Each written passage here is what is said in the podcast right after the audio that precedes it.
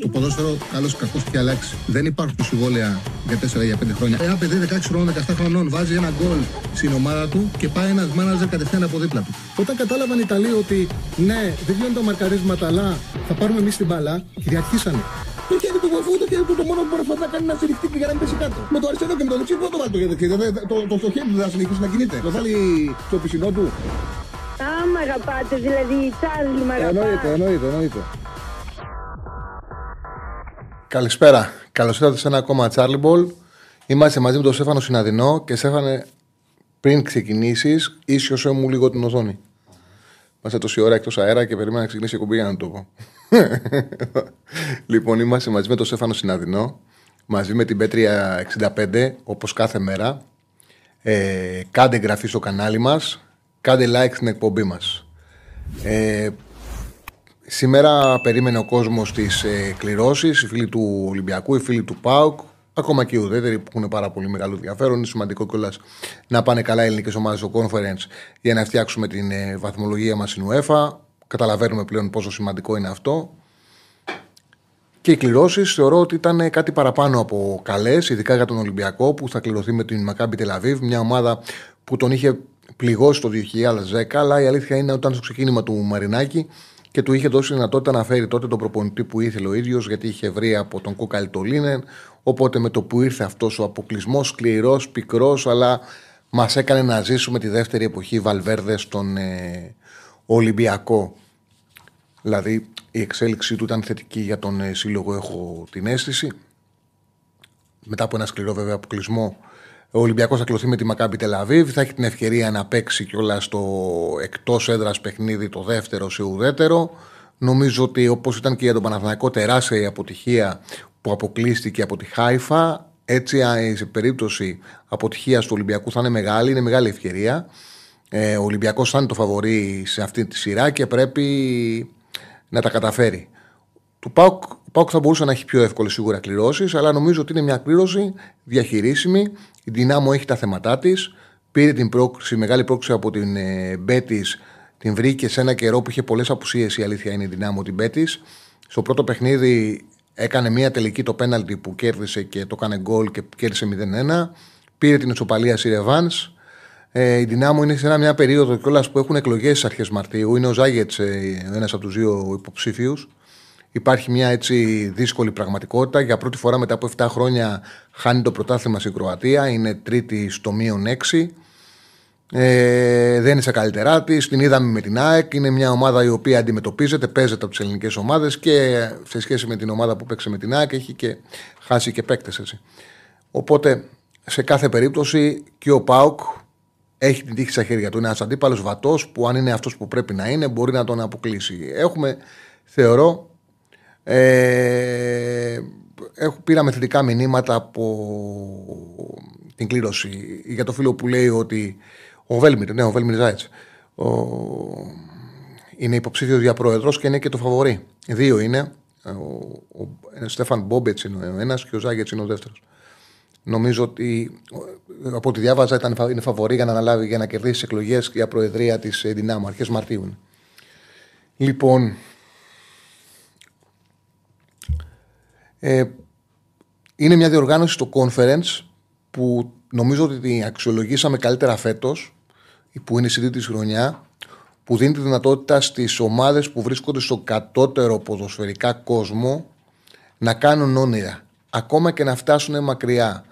Ε, πρόπερση το είχε κατακτήσει η Ρώμα το, ε, το conference, πέρσι West Ham, ε, δηλαδή ομάδες οι οποίες είναι έκτο, έβδομες, όγδοες στο πρωτάθλημά τους μπορούν να διεκδικήσουν έναν τίτλο από Ιταλία, Αγγλία και Γερμανία, οι έκτες της Γαλλίας θα το παλέψουν, το, το παλεύουν αλλά σίγουρα μπορούν να κοιτάξουν να φτάσουν ακόμα μέχρι τέλος ομάδες από Τουρκία, Κροατία, Ελλάδα, Αυστρία, από πιο κάτω χώρες.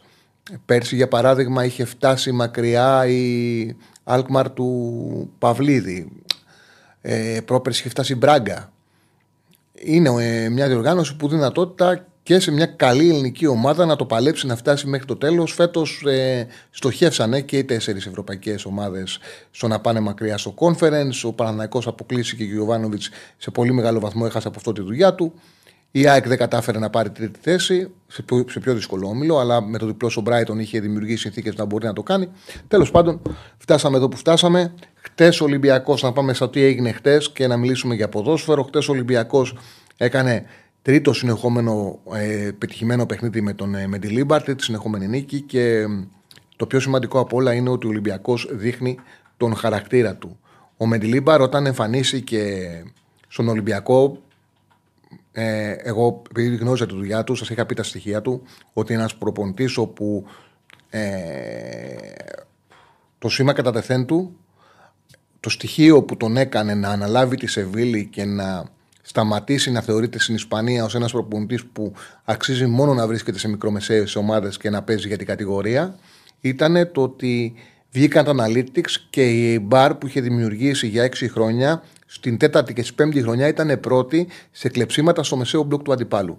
Αυτό ήταν το όπλο του. Όταν ήρθε ο Μεντιλίμπαρ εδώ, ε, αυτό το οποίο είπε είναι ότι δεν ήρθε να κάνει διαχείριση σε αυτό που βρήκε στον Ολυμπιακό, ήρθε να εμφανίσει το ποδόσφαιρό του. Και ποιον το ποδόσφαιρό του πίεση ψηλά και όπως ο ίδιος είπε, η ομάδα του να μείνεται καλά στο μεσαίο γήπεδο του αντιπάλου. Δηλαδή να βρίσκεται στο μεσαίο γήπεδο του αντιπάλου και να μείνεται καλά σε αυτό.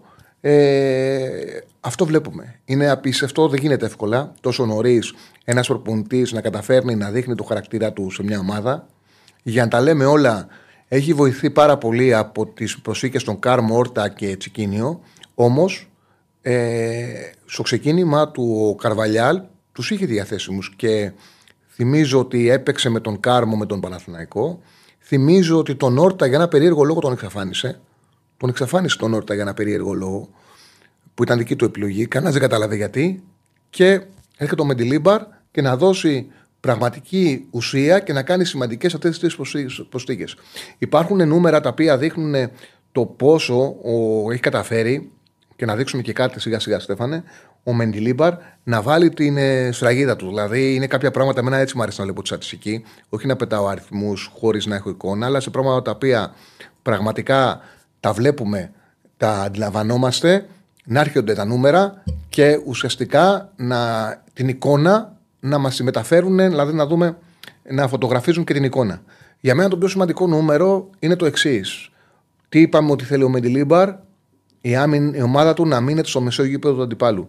Και τι πέτυχε απέναντι σε Φέρνερ Βάρο. Πέτυχε ο Ολυμπιακός να δώσει 204, 204 πάσες στο μισό γήπεδο του Φέρνερ Βάρο και στο δικό του μισό μόλις 109. Επίσης, εκτός έδρα παιχνίδι που η Φερενσβάρος ήθελε να ανατρέψει το σκορ, οι Ούγγροι είχαν 212 πάσες στο μισό δικό τους γήπεδο και ε, στο μισό του Ολυμπιακού μόλις 124 πάσες.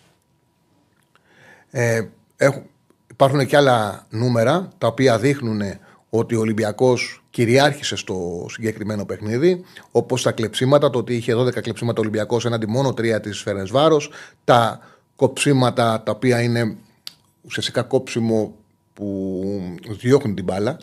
Έχει 21 Ολυμπιακός, 7 ο Ιφερενσβάρο και οι επαφές στην αντίπαλη περιοχή, εκτός έδρα στο ευρωπαϊκό παιχνίδι, ο Ολυμπιακός είχε 34 επαφές, οι Ούγγροι είχαν 16. Μιλάμε λοιπόν για μια εμφάνιση η οποία ήταν απόλυτης υπεροχής. Σίγουρα μπορεί να πει κάποιος και το είδα και στο ποστάρισμα που έκανα μετά το τέλος του παιχνιδιού ε, σε μια εύκολη αποδόμηση που συμβαίνει πολύ συχνά, όχι μόνο σε νίκες του Ολυμπιακού στην Ευρώπη, αλλά όλων των ελληνικών ομάδων, να πάει ο αντίπαλος ο παδός και να πει: Έλα, μωρέ, σιγά τώρα είδαμε τις, ε, τον αντίπαλο, δεν ήταν τίποτα το σπουδαίο. Ναι, ok. Okay.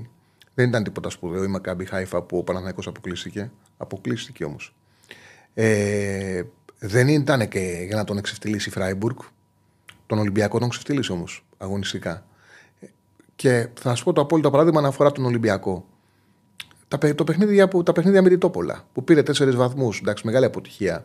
Ισοπαλία 2-2 στο εκτός έδρας. Αλλά η Τόπολα ήταν πολύ χειρότερη Φερεντσβάρος. Δεν είχαν σύγκριση. Τι σχέση είχε ο Ολυμπιακός του Μαρτίνεθ στο εκτός έδρας με την Τόπολα που φέρε 2-2. Τι σχέση είχε στην πρεμιέρα του Καρβαλιάλ Με την Ντοντόσερα με την Τόπολα που το κέρδισε 5-2. Θυμάσαι τι σας είχα πει την επόμενη μέρα; Είχα πει ότι εμένα αυτό το 5-2 στην πρεμιέρα του Καρβαλιάλ, αυτό που είδα, φόβο μου δημιούργησε και όχι θετικά συναισθήματα. Είδα μια ερασιτεχνική εμφάνιση. Έναν Ολυμπιακό να παίζει με παίκτη παραπάνω απέναντι σε μια ομάδα που δεν θα μπορούσε, θα, θα έπαιζε για την παραμονή της στο ελληνικό πρωτάθλημα, να δέχεται με παίκτη παραπάνω γκολ και καθαρές ευκαιρίες. Ε, τι είδαμε τη Φερενεσβάρο, είδαμε δύο παιχνίδια, τον Ολυμπιακό να μην κινδυνεύει.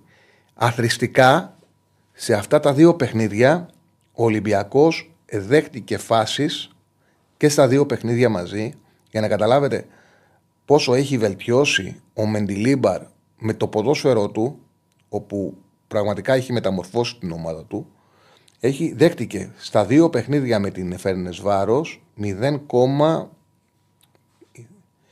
που το, γιατί το έχω γράψει στο κείμενό μου και ψάχνω από εκεί να το βρω 0,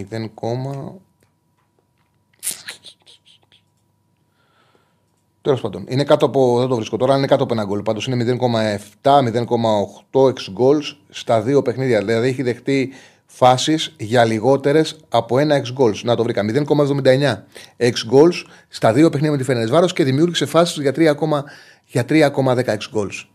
Ε, καταλαβαίνετε ότι αυτό είναι έργο προπονητή. Αυτή η σοβαρότητα που έχει ο Ολυμπιακός. Μια ομάδα όπου σε όλα τα παιχνίδια των ομίλων και στα 6 δέχτηκε γκολ. Μια ομάδα η οποία είχε μεγάλο πρόβλημα στο να μείνεται. Και πραγματικά έχουν βοηθήσει και οι, και οι μεταγραφές. Δηλαδή, ας αφήσουμε το σονικό τώρα και να μιλήσουμε και για πρόσωπα το τι έχουν προσφέρει στον ε, Ολυμπιακό. Πνίγηκε. Δεν πήγαινε πίσω νερός. Λοιπόν, πνίγηκε ο Σέφανο.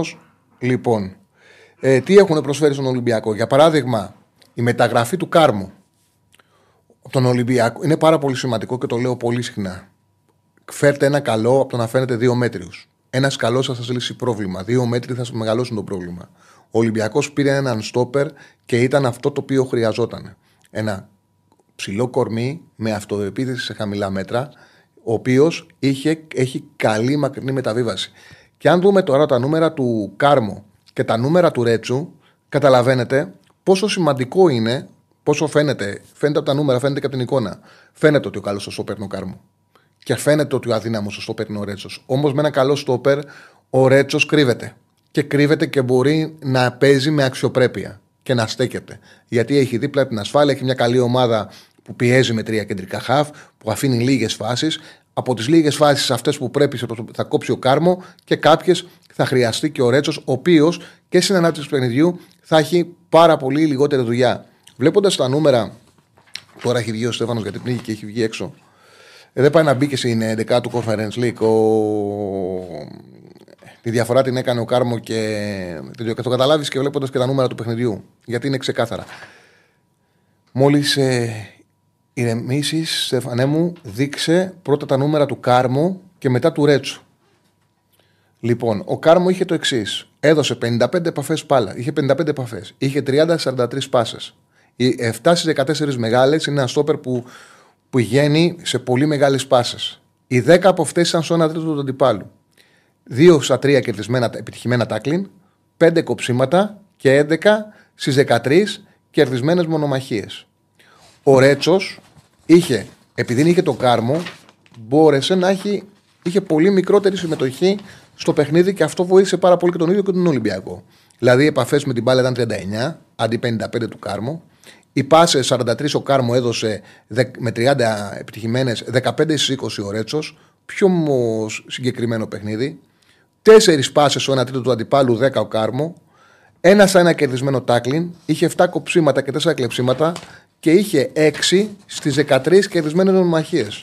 Φανταστείτε ο Ολυμπιακός να έχει δύο στόπερ που χάνανε παραπάνω από τις μισές μονομαχίες στο κέντρο της άμυνας, πόσο πιο αδύναμος ανασταλτικά θα ήταν. Όμως είχε το Κάρμο που πήρε 11 13 και ο Ρέτσος πήρε 6 13.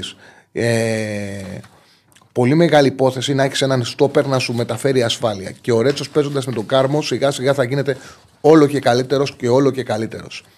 Έκανε καλό παιχνίδι αμυντικά ο Ορτέγκα, ο οποίος είχε 5, 5, 5 στα 5 επιτυχημένα τάκλιν, 4 κοψίματα και 7 πάσει στο 1 τρίτο του αντιπάλου. Ο Ροντινέ είναι αρκετά βολεύεται, αρκετά με τη τακτική του Μεντιλίμπαρ, επειδή αυτή τουλάχιστον δεν έχει πέσει και σε κανένα μεγάλο εξαίρεμα τον παίξει ένας μέναν, γιατί η τακτική του Μεντιλίμπαρ έχει τρία σκληρά κεντρικά χαφ, πιέζουν στη πάσα, ακόμα δεν έχουν ε, χτυπήσει την άμυνα του Ολυμπιακού.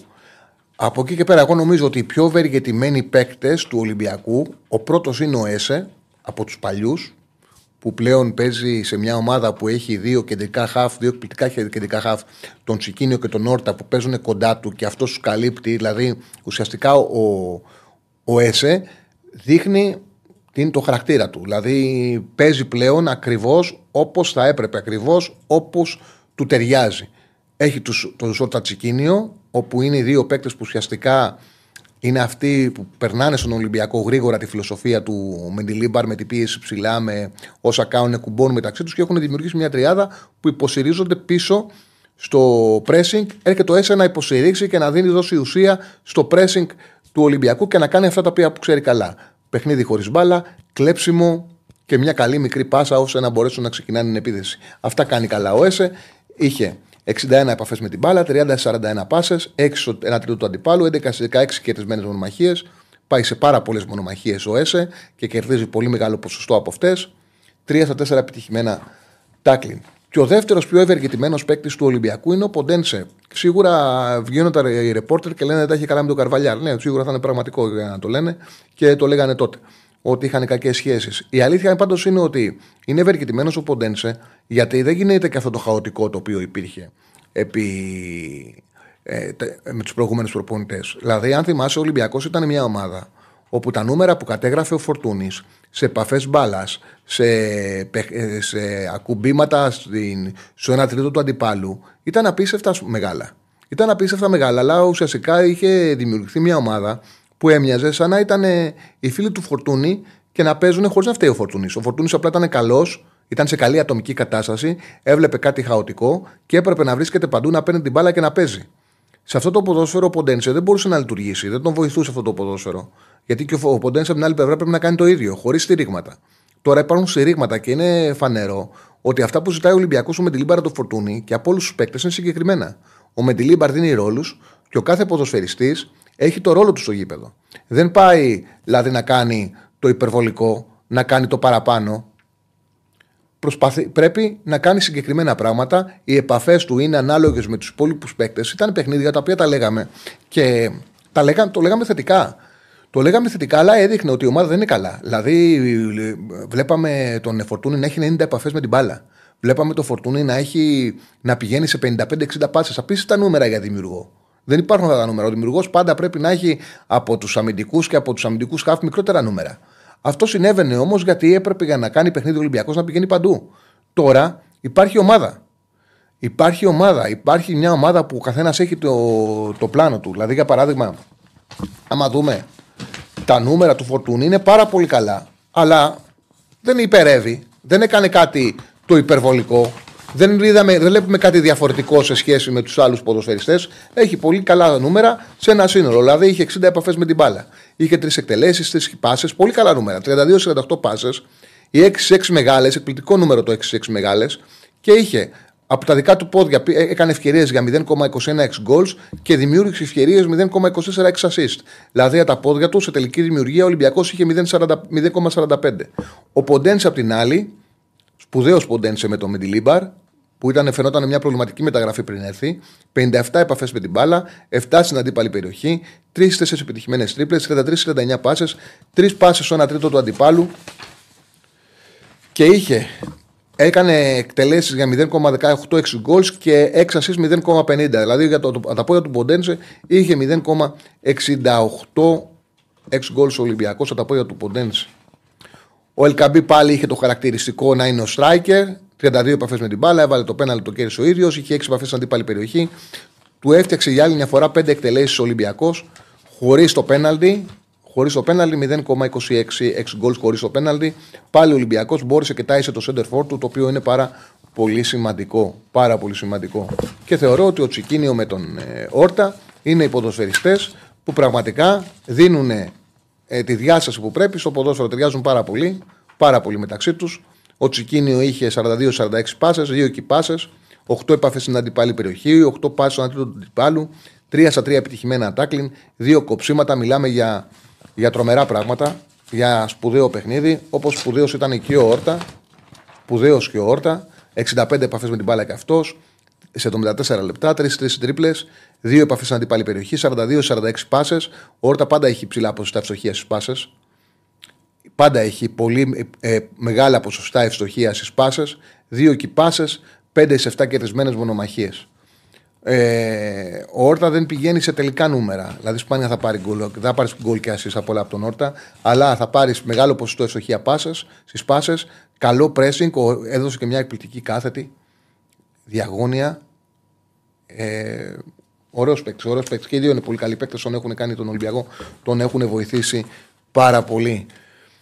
Λοιπόν, ε, ο καλός ο Χάμες θα ταιριάζε γάντι σε αυτή την ομάδα. Ε, Ασφαλώς, ναι, γιατί θα μπορεί στο 4-3-3 να παίξει πολύ εύκολα το ρόλο στα άκρα που παίζει ο Φορτούνης και ο Ποντένσε. Είναι κάτι ανάμεσα, δεν είναι ακριβώς 4-3-3. Είναι ανάμεσα στο 4-2-3-1 και 4-3-3. Είναι ανάμεσα. Με τον Όρτα να παίζει ένα κλικ πιο ψηλά, αλλά και τον Σικίνιο να ανεβαίνει και ουσιαστικά στο pressing να μοιράζονται παίχτε. Ε, σε κάθε περίπτωση ο Φορτούνη, οι δύο ακραίοι είναι δημιουργοί, παίζουν πιο εσωτερικά και σε αυτό το ρόλο καλό ο Χάμες τέριαζε, ε, τέριαζε. Αλλά εντάξει, δεν ήρθε ο καλός ο Χάμες στην Ελλάδα. Δεν ήταν εύκολο να έρθει. Ε, λοιπόν. Δεν θα κρίνω ότι είπε ο Ραγκάτη στην εκπομπή του. Καθένας στην εκπομπή του και μιλάει. Εγώ είπα τα δικά μου, ο Ραγκάτη είπε το δικό του. Δεν έχει νόημα να με ρωτάτε αν συμφωνώ, αν διαφωνώ με αυτά που είπε ο, ο συνάδελφος. Κάνει πολύ ωραία εκπομπή. Λοιπόν, Λοιπόν, σίγουρα πάντως ο Πάοκ κυριάρχησε ο Παναναναϊκό και ήταν η καλύτερη ομάδα. Υπήρχαν λόγοι που ο Παναναναϊκό δεν ήταν καλός, είχε ένα χαλασμένο κέντρο. Αυτά είναι μια πραγματικότητα. Τα είπαμε. Η ομάδα που πρέπει να περάσει ο Πάοκ ήταν πάρα πολύ καλύτερος από τον Παναναναϊκό. Στο ποδόσφαιρο όμως, καμιά φορά δεν περνάει ο καλύτερος. Μην ξεχνάτε, Σάββατο και Κυριακή έχουμε καινούρια εκπομπή, live betting εκπομπή στο κανάλι του Bet Home. Δώσε μια διάδα με το φρουρό και τον ψηλό. Καινούρια συνήθεια Σαββατοκύριακου. 4 με 7 Σάββατο και Κυριακή. 4 με 7 ο Στέφανος θα στείλει ε, στο chat του κανάλι του BetHome. Το chat, στην εκπομπή θα στείλει το chat, στο, έλα, θα στείλει στο chat το link από το κανάλι του BetHome ε, για να μπείτε και να δείτε την εκπομπή. Να κάνετε και subscribe στο κανάλι του BetHome για να μπαίνετε και να βρίσκετε τις εκπομπές να τις βλέπετε κάθε Σαββατοκυριακή 4 με 7. Λοιπόν, έχουμε πολλά να πούμε. Έχουν έρθει μηνύματα, Στέφανε, για το παιχνίδι να σχολιάσουμε; Ναι, όχι, δεν έχω δει κάτι. Ε, λοιπόν, για τον Έσε έχει αποκτηθεί από τον Ολυμπιακό, που ρωτάει ο κόσμος. Λοιπόν, πάμε να κάνουμε τώρα αυτό που κάνουμε κάθε αγωνιστική, να μπω και στην 565, να δούμε ένα προς ένα τα παιχνίδια και στη συνέχεια να ανοίξουμε γραμμές γιατί τα θέματα είναι πολλά που θα θέλει ο κόσμος φαντάζομαι και εγώ να τα σχολιάσει. Λοιπόν, καθίστε να τα πάρω από την αρχή. Ξεκινάμε με το Λαμία ΑΕΚ. Να μπω και στην P365. Να έχουμε και τις αποδόσεις διαθέσιμες. Να δούμε τι θα κάνουμε το Σαββατοκύριακο. Λοιπόν, μπαίνω στην P365. Μπαίνω το κινητό μου γιατί έχω τους κωδικούς Λοιπόν. Ξεκινάμε με. Δείχνει κάτι σιγά σιγά Στέφανε. Ξεκινάμε με το Λαμία ΑΕΚ. Είναι τεράστια απουσία του Καρλίτος, ο οποίος θα εκτίσει στο παιχνίδι με την ΑΕΚ. Ε, είναι τιμωρημένος και ο μισοεπιθετικό Μαρτίνες.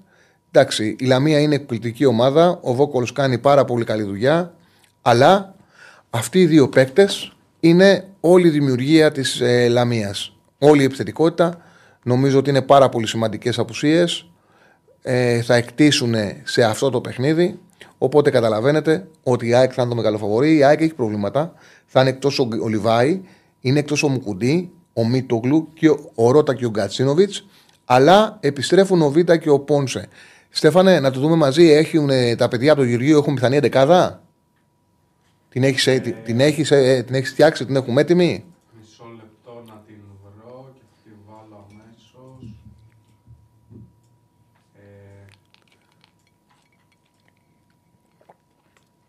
Ο φίλος έλεγε να κάνω ανά- ανάλυση δυναμό και μακάμπι. Ναι, φίλε, όλη την ώρα κάθομαι και βλέπω κροάτικο και ισραηλικό και πρωτάθλημα του Ισραήλ. Για να είμαι έτοιμος να κάνω ανάλυση. Όταν θα παίξουν οι ομάδες, θα κάτσω, θα διαβάσω, θα βρω. α, Δεν παίζει. Δεν κληρώθηκε ο Ολυμπιακός και ο Πάοκ με μια ομάδα από Ιταλία, Ισπανία, Γαλλία, Γερμανία να έχω άποψη και εικόνα. Θα πρέπει να κάτσω να ασχοληθώ για να πω πράγματα ε, τα οποία να έχουν αξία και να είναι περισσότερα από αυτά τα οποία γνωρίζετε εσείς. Ξέρω πολύ γενικά πράγματα, πάρα πολύ γενικά πράγματα. Όταν θα έρθει η ώρα, θα κάτσω να ασχοληθώ, να διαβάσω, γιατί τα μάτια είναι όντως σπουδαία. Και να έχω να πω κάποια πράγματα που θα βοηθήσουν και την εκπομπή. Λοιπόν, πιθανή εντεκάδα της ΑΕΚ είναι ο Στάνκοβιτς κατά τα δοκάρια, Σιντιμπέ δεξιά, Πίλιος αριστερά, ο Βίντα με τον Κάλενς, αμυντικό δίδυμο, ο, ο Σιμάνσκι με τον Πινέδα, καλά δεν βλέπω. Γιόνσον. Γιόνσον Πινέδα, μπροστά ο Τσούμπερ, αριστερά ο Ελίασον, δεξιά ο Άμραμπατ, σέντερ φορ, ποιον δίνει σέντερ φορ, Τον Πόνσε. τον Πόνσε. Ε, ο Πόνσε ο οποίος επιστρέφει, ναι, σωστό. Οπότε πάλι τον έχει τον, ε, τον Λιούμπισιτς έξω. Για να δούμε πότε. ε, Πιστεύω ότι μήπως σου δώσει ευκαιρία του Λιούμπισιτς σιγά σιγά να αρχίσει να παίρνει και χρόνο να μπει στην ομάδα, knobs playoff, να, να μπει και ο Λιούμπισιτς στην ομάδα. Εντάξει, χωρίς πολλά πολλά πιστεύω ότι η ΑΕΚ θα κερδίσει. Το διπλό είναι στο 1,44 στην Πετρία 65. Είναι πονηρή ομάδα ο Λεβαδιακός, αλλά οι απουσίες είναι πάρα πολύ σημαντικές. Δεν θα μπω στα υπόλοιπα καλές σχέσεις, κακές σχέσεις. Θα μπω ότι το σημαντικό είναι γιατί ο η Λαμία έχει το στόχο της και είναι πάρα πολύ μεγάλος να μπει στα playoff. Δεν έχει ξεφύγει πάρα πολύ από τον ε, Αστέρα. Στους τέσσερις βαθμούς δεν είναι διαφορά. Βάλω να βλέπουμε και βαθμολογία. Ναι, θα τη βάλω και τη βαθμολογία. Είναι νομίζω στους 4 βαθμούς η διαφορά. Οπότε καταλαβαίνετε ότι η Λαμία θέλει αποτέλεσμα για τον δικό της στόχο. Σε κάθε περίπτωση πάντως οι απουσίε είναι μεγάλε. Νομίζω ότι η ΑΕΚ θα κερδίσει στους 4 βαθμούς. Και συνέχεια θα πάμε στο Πανσεραϊκός Ατρόμητος. Θα φτάσω τη βαθμολογία.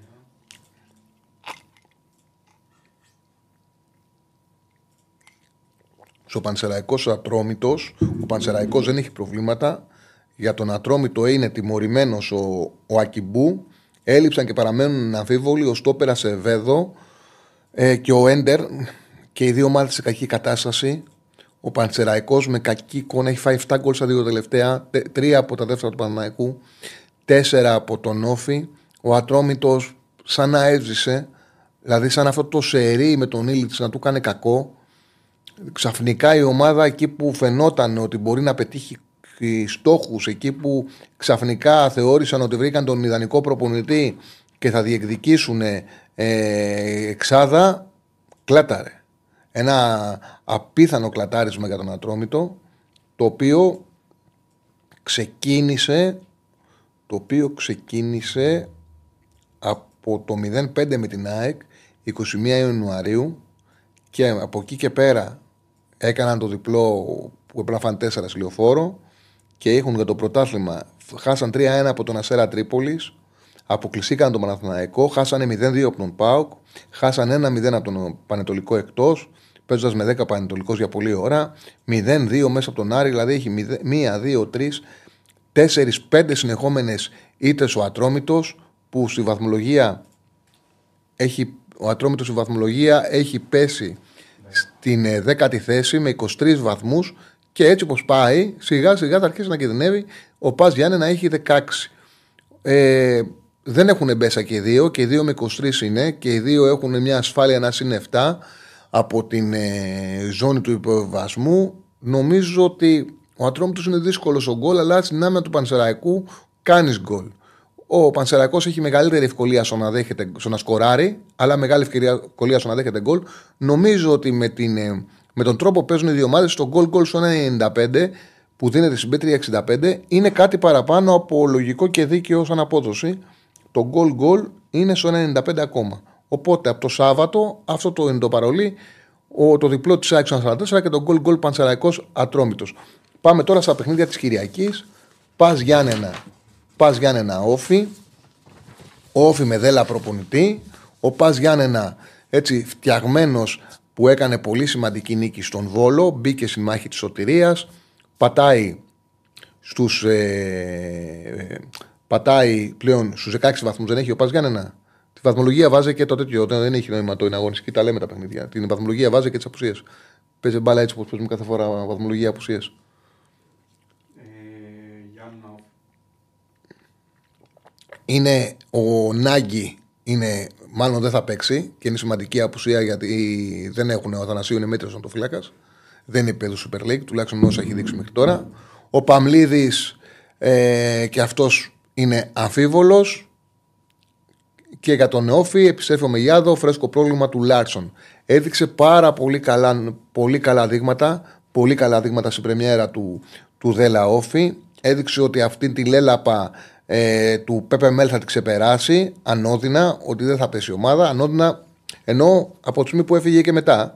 Γιατί πραγματικά ήταν μια συνεργασία αυτοκτονική δεν ξέρω ποιος ε, έδωσε αυτή, έκανε αυτή την επιλογή να πάρουν το συγκεκριμένο προπονητή με τι ποδοσφαιρικά κριτήρια. Όσοι ακούτε την εκπομπή, γνωρίζετε ότι την πρώτη μέρα σας είπα ότι ε, πόσο είχε πει ο Δέλλα για τον ε, ε, Μαντούρο, πέσατε σε παγόβουνο. Κάτι τέτοιο είχε πει. Χαριστέας. Ο Χαρισέα, ναι, ο Χαρισέα για τον Μαντούρο, πέσατε σε παγόβουνο, δεν είχε πει. Κάτι. Κάτι, κάτι ένα ωραίο είχε πει. Ε, κάτι ανάλογο.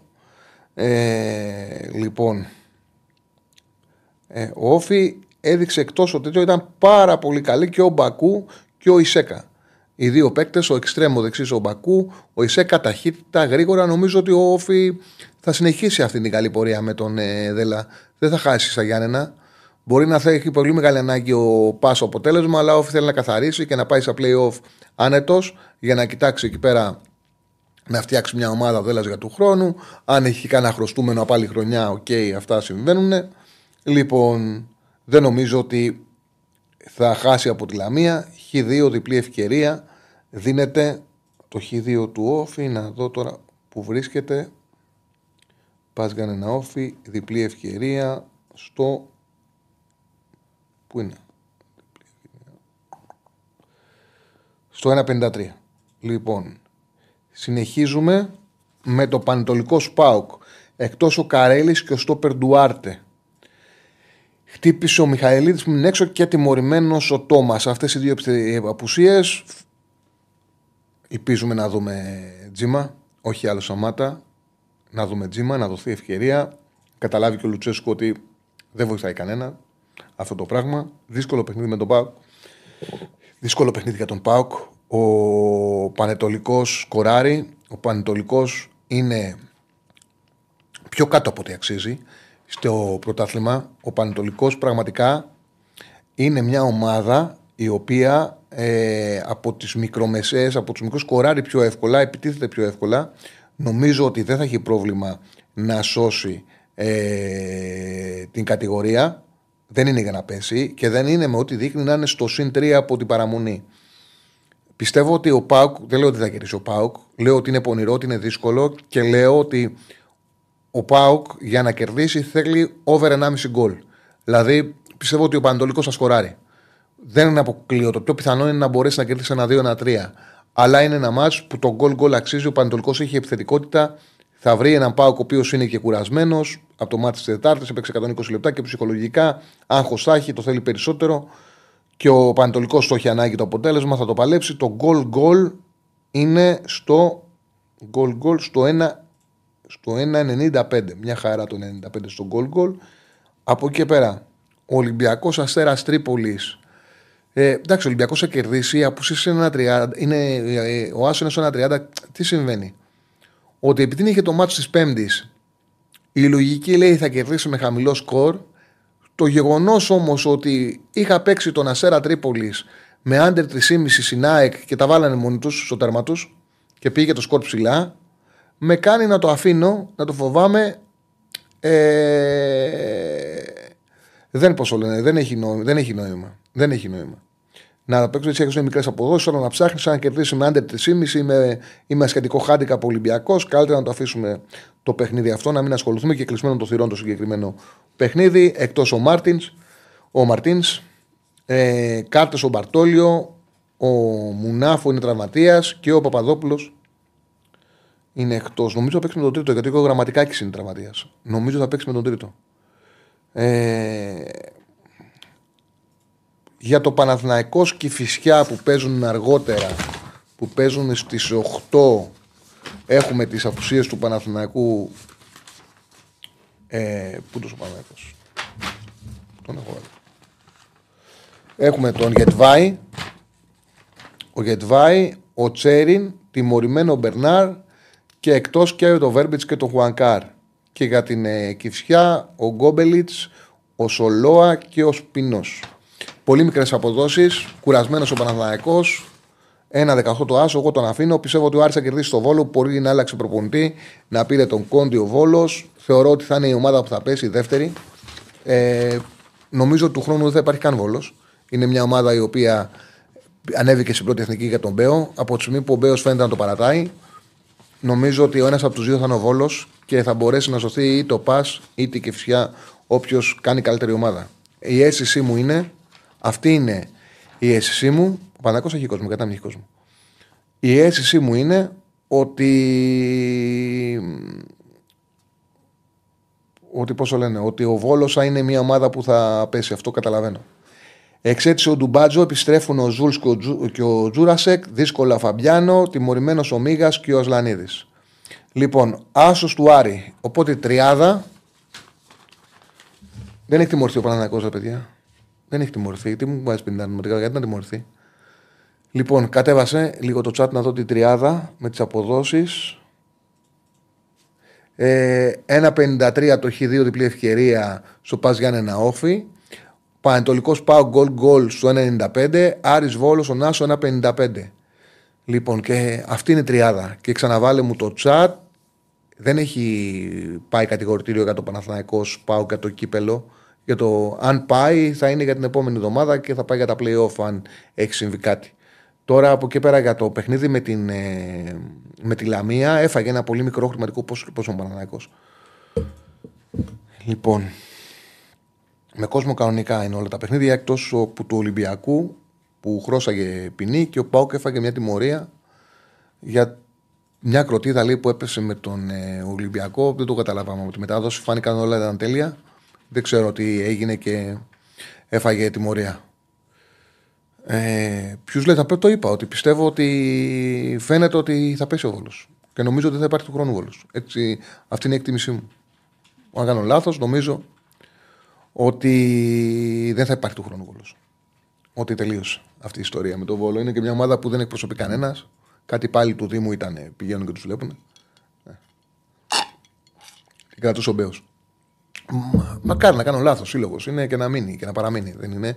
Αυτό που βλέπω εγώ είναι ότι πάει για αυτόν τον Βόλος. Λοιπόν, αυτά νομίζω τα πήγαμε όσο πιο γρήγορα γίνεται, γινότανε, γιατί έχουμε πολλά πράγματα να συζητήσουμε και περιμένω τον κόσμο να βγει στις γραμμές για να μιλήσουμε. 2-10-22-05-444. Ανοίγουμε το τηλεφωνικό μα κέντρο. Έχουμε τέσσερις γραμμές. Οπότε καλά έκανα και τα βγάλα γρήγορα. Πάμε στον κόσμο να μιλήσει. Χαίρετε. Καλησπέρα, φίλε. Καλησπέρα, φίλε. Κλείσε το YouTube να σε ακούμε Ναι, ναι, καλά. ναι, ναι, ναι. Έλα, Τσαρλί, τι κάνεις, καλά είσαι; Μια, καλά, φίλε- μια χαρά, φίλε μου. Κατάλαβα ποιος είμαι, έτσι; Ο Κλέαρχος, ο απόλυτος. Μπράβο, μπράβο. Λοιπόν, ήθελα τόσο πολύ να πάρω χθε, είχα τόσα να πω. Έχασα το. Ξέρεις, άμα, άμα σου περάσει κάψα τη ημέρα, ξέρω, πολλοί κόσμος θα γούστα εκεί, λέει, θα κράξω, άλλο θα χώσει κάργα. Λοιπόν, ηρέμησα όμως, τα σκέφτηκα λίγο περισσότερο, έκασα και είδα πολύ μεγάλα κομμάτια του μάτς ξανά, για να είμαι σίγουρος για αυτά που θα πω. Λοιπόν, για να μην χάνω χρόνο, επειδή έχω να πω και μπόλικα μπόλικα. Λοιπόν, ξεκινάμε. Το μάτς είχε τρία, είχε τρία διαστήματα. Καταρχάς, πριν ξεκινήσει το μάτς, ακούω την ενδεκάδα. Η πρώτη μου, η- γενικά ξέρεις ότι τον Τσέριν τον πάω. Λοιπόν, η πρώτη μου όμως απορία ήταν. γιατί αδερφέ βάζει. την, την πρώτη εντεκάδα ή τη δεύτερη. Γιατί η εντεκάδα που βγήκε είχε τον Τσέριν μέσα. Την, ενδε- την ενδεκάδα που ξεκίνησε το μάτς. Οκ, ναι. Λοιπόν, και λέω. Ε, Καταρχάς, είναι αυτό που λέμε τραβάω, μην πω τι τραβούσα. Τέλος πάντων. λοιπόν. Ε, και λέω δεν γίνεται ρε παιδιά, δεν γίνεται. Λέω, κατεβαίνεις με Βιλένα, με Βιλένα λέω και, και Ζέκα. Ο ένας είναι με, μετά από δύο χιαστούς πόση ένταση να βγάλει, ζήτημα να έχει ένα ημίχρονο. Και με το δεύτερο που σκέφτομαι είναι σωματοδομή. Και λέω ο Μεϊτέ είναι ένα νταμάρι. Αν βάλουν και τον Οσντόεφ μας τελειώσανε. Ναι, θα, ναι, τρώνε, στο θα, κέντρο. τρώνε, θα τρώνε τζατζάσμα και πάει. Το κέντρο λέω έχει χαθεί, δεν υπάρχει περίπτωση. Λέω. Θα, θα παίξουμε αναγκαστικά σε χαμηλά μέτρα με ένταση ένα ημίχρονο και μετά κλάφτα. Ε, Κάπως έτσι πήγε.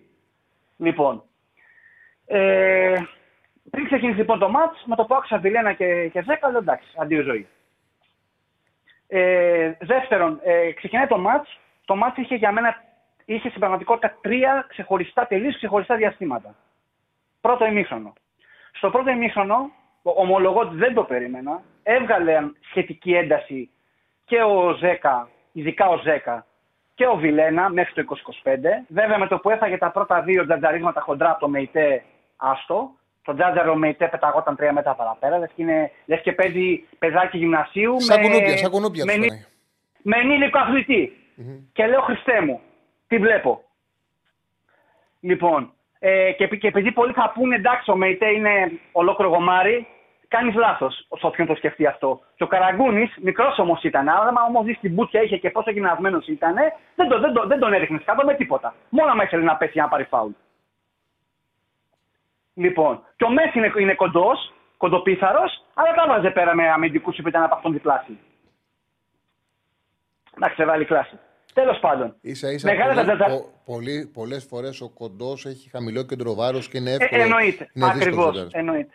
Ακριβώς. Εννοείται. Δεν τζαντάρεται γιατί πολύ απλά μπορεί να λυθεί, μπορεί να. είναι Βέβαια. δύσκολο. Γενικά δεν πέφτει εύκολα. Λοιπόν, τέλος πάντων. Βλέπεις τον Βιλένα και καταλαβαίνεις ότι είναι πρώην ποδοσφαιριστής, ο οποίος είναι για να πάει για παλέμαχος ή για να παίζει β' Ε, εθνική και καταρχάς, κάτι τοπικό, καταρχάς ξέρω εγώ, έχει Ολλανδία. κιλά, ρε παιδί μου. Έχει κιλά. Δεν επιτρέπεται Ε, μα να το είσαι βλέπεις. επαγγελματίας Το βλέπεις. ποδοσφαιριστής με κιλά. Δεν επιτρέπεται. Λοιπόν, ε, ο Ζέκα ομολογώ ήταν φιλότιμος. Απλά δεν μπορούσε. ρε παιδιά. Ναι, είναι ναι, ο ναι, άνθρωπος ναι. είναι. Εντάξει, απλά δεν μπορεί. Είναι μετά Ο από δύο Ζέκα, χιλιαστούς, ένας- ό,τι ένας είχε, να, αθλητής. ό,τι είχε μέσα να δώσει, το έδινε. Καταρχάς, ήταν Τα- πολλές φορές που έδινε πάσα πιο πίσω από ό,τι έπρεπε και έτρεχε να καλύψει το λάθος του μόνος του. Ακριβώς, ακριβώς. Αλλά την ψυχή του την έδωσε Ναι, ναι. στο μάτς. Φάνηκε. Μα βλέπεις, βλέπεις τον έναν πώς είναι προσπαθώ να το παίξω ότι ενδιαφέρομαι για το συμβόλαιό μου και ο άλλος προσπαθώ για τη φανέλα γιατί, το, γιατί, γιατί πονάω τα λεφτά που βγάζω και σέβομαι το σύλλογο. Βλέπεις τη διαφορά. Άμεσα. Εγώ σου λέω για προσπάθεια, δεν σου λέω για ικανότητα. ναι, ναι, ναι. Λοιπόν, λοιπόν, βέβαια δεν ήταν προκλητικά διάφορος όπως ο Τζούρι σε ένα άλλο μάτς. Προσπαθούσε, αλλά ξέρεις, στο, στο όριο του επιθυμητού προσπαθούσε. Τέλος πάντων, στο πρώτο ημίχρονο λοιπόν, ο Πάοκ, ο οποίος σαφώς ήταν ανώτερος, ο Παναθηναϊκός επειδή ακριβώς καταλάβαινε ότι δεν μπορούσε να παίξει, στα- να, να παίξει ας πούμε, ούτε καν στα ίσα μέτρα τον Πάοκ. Δεν σου λέω να παίξει πώ το πρώτο παιχνίδι ε, να, να, να επιτεθεί ψηλά, γιατί θα, θα, θα βγαίνεις στο ξέφο το άλλο, άστα. Λοιπόν, στο πρώτο ημίχρονο λοιπόν, επί, μετράω και αυτό το ότι έπαιζε ο, πώς τον λένε, ο, Γευ, ο Γετβάη, ο οποίος έκοβε, τα πάντα έκοβε βασικά. Τα πάντα.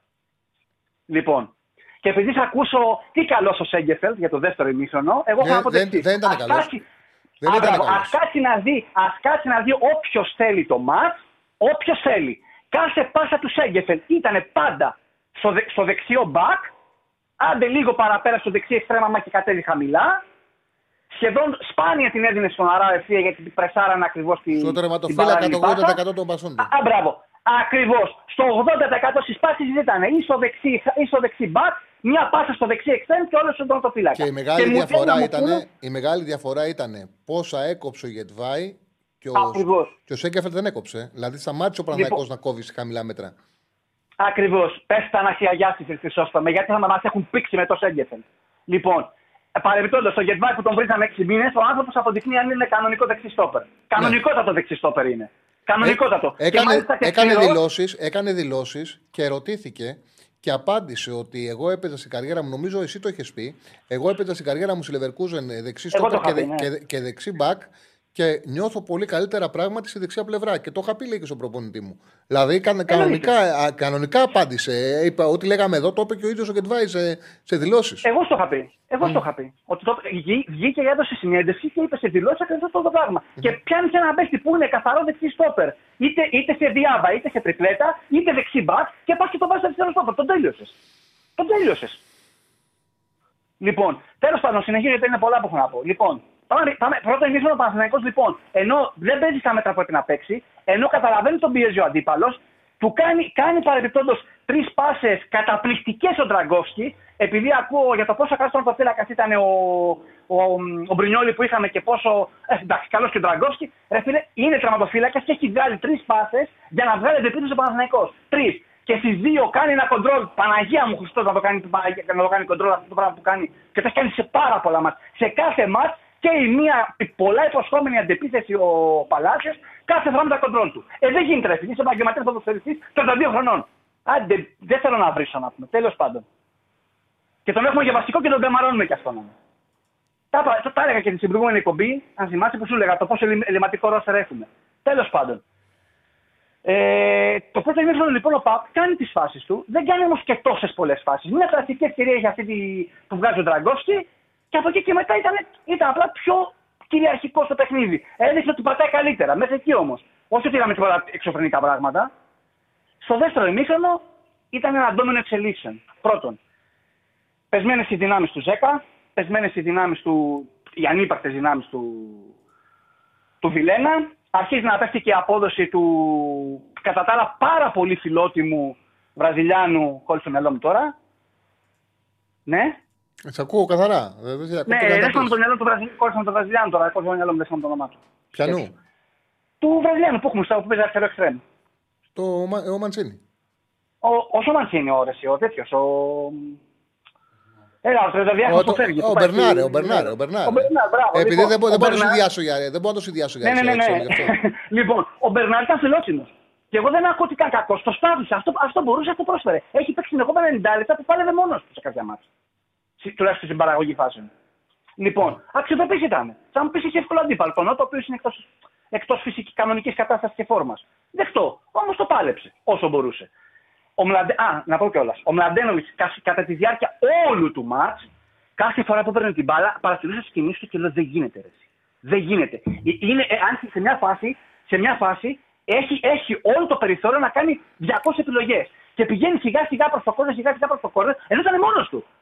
Καταφέρει, να, ναι, ναι. καταφέρει να, δώσει, να δώσει 5 δευτερόλεπτα στον αντίπαλο, να τον πάει από κοντά, να τον μαρκάρει και να βγάλει την μπάλα πλάγιο και όχι πλάγιο στα 20 μέτρα το τέρμα, Σήμερα μην μπορούσα να σε μεγαλύτερη χ. Ήταν πολύ, ήτανε πολύ φοβισμένος με την μπάλα ο Μλαντενοβίτς. Πολύ φοβισμένος. Ναι.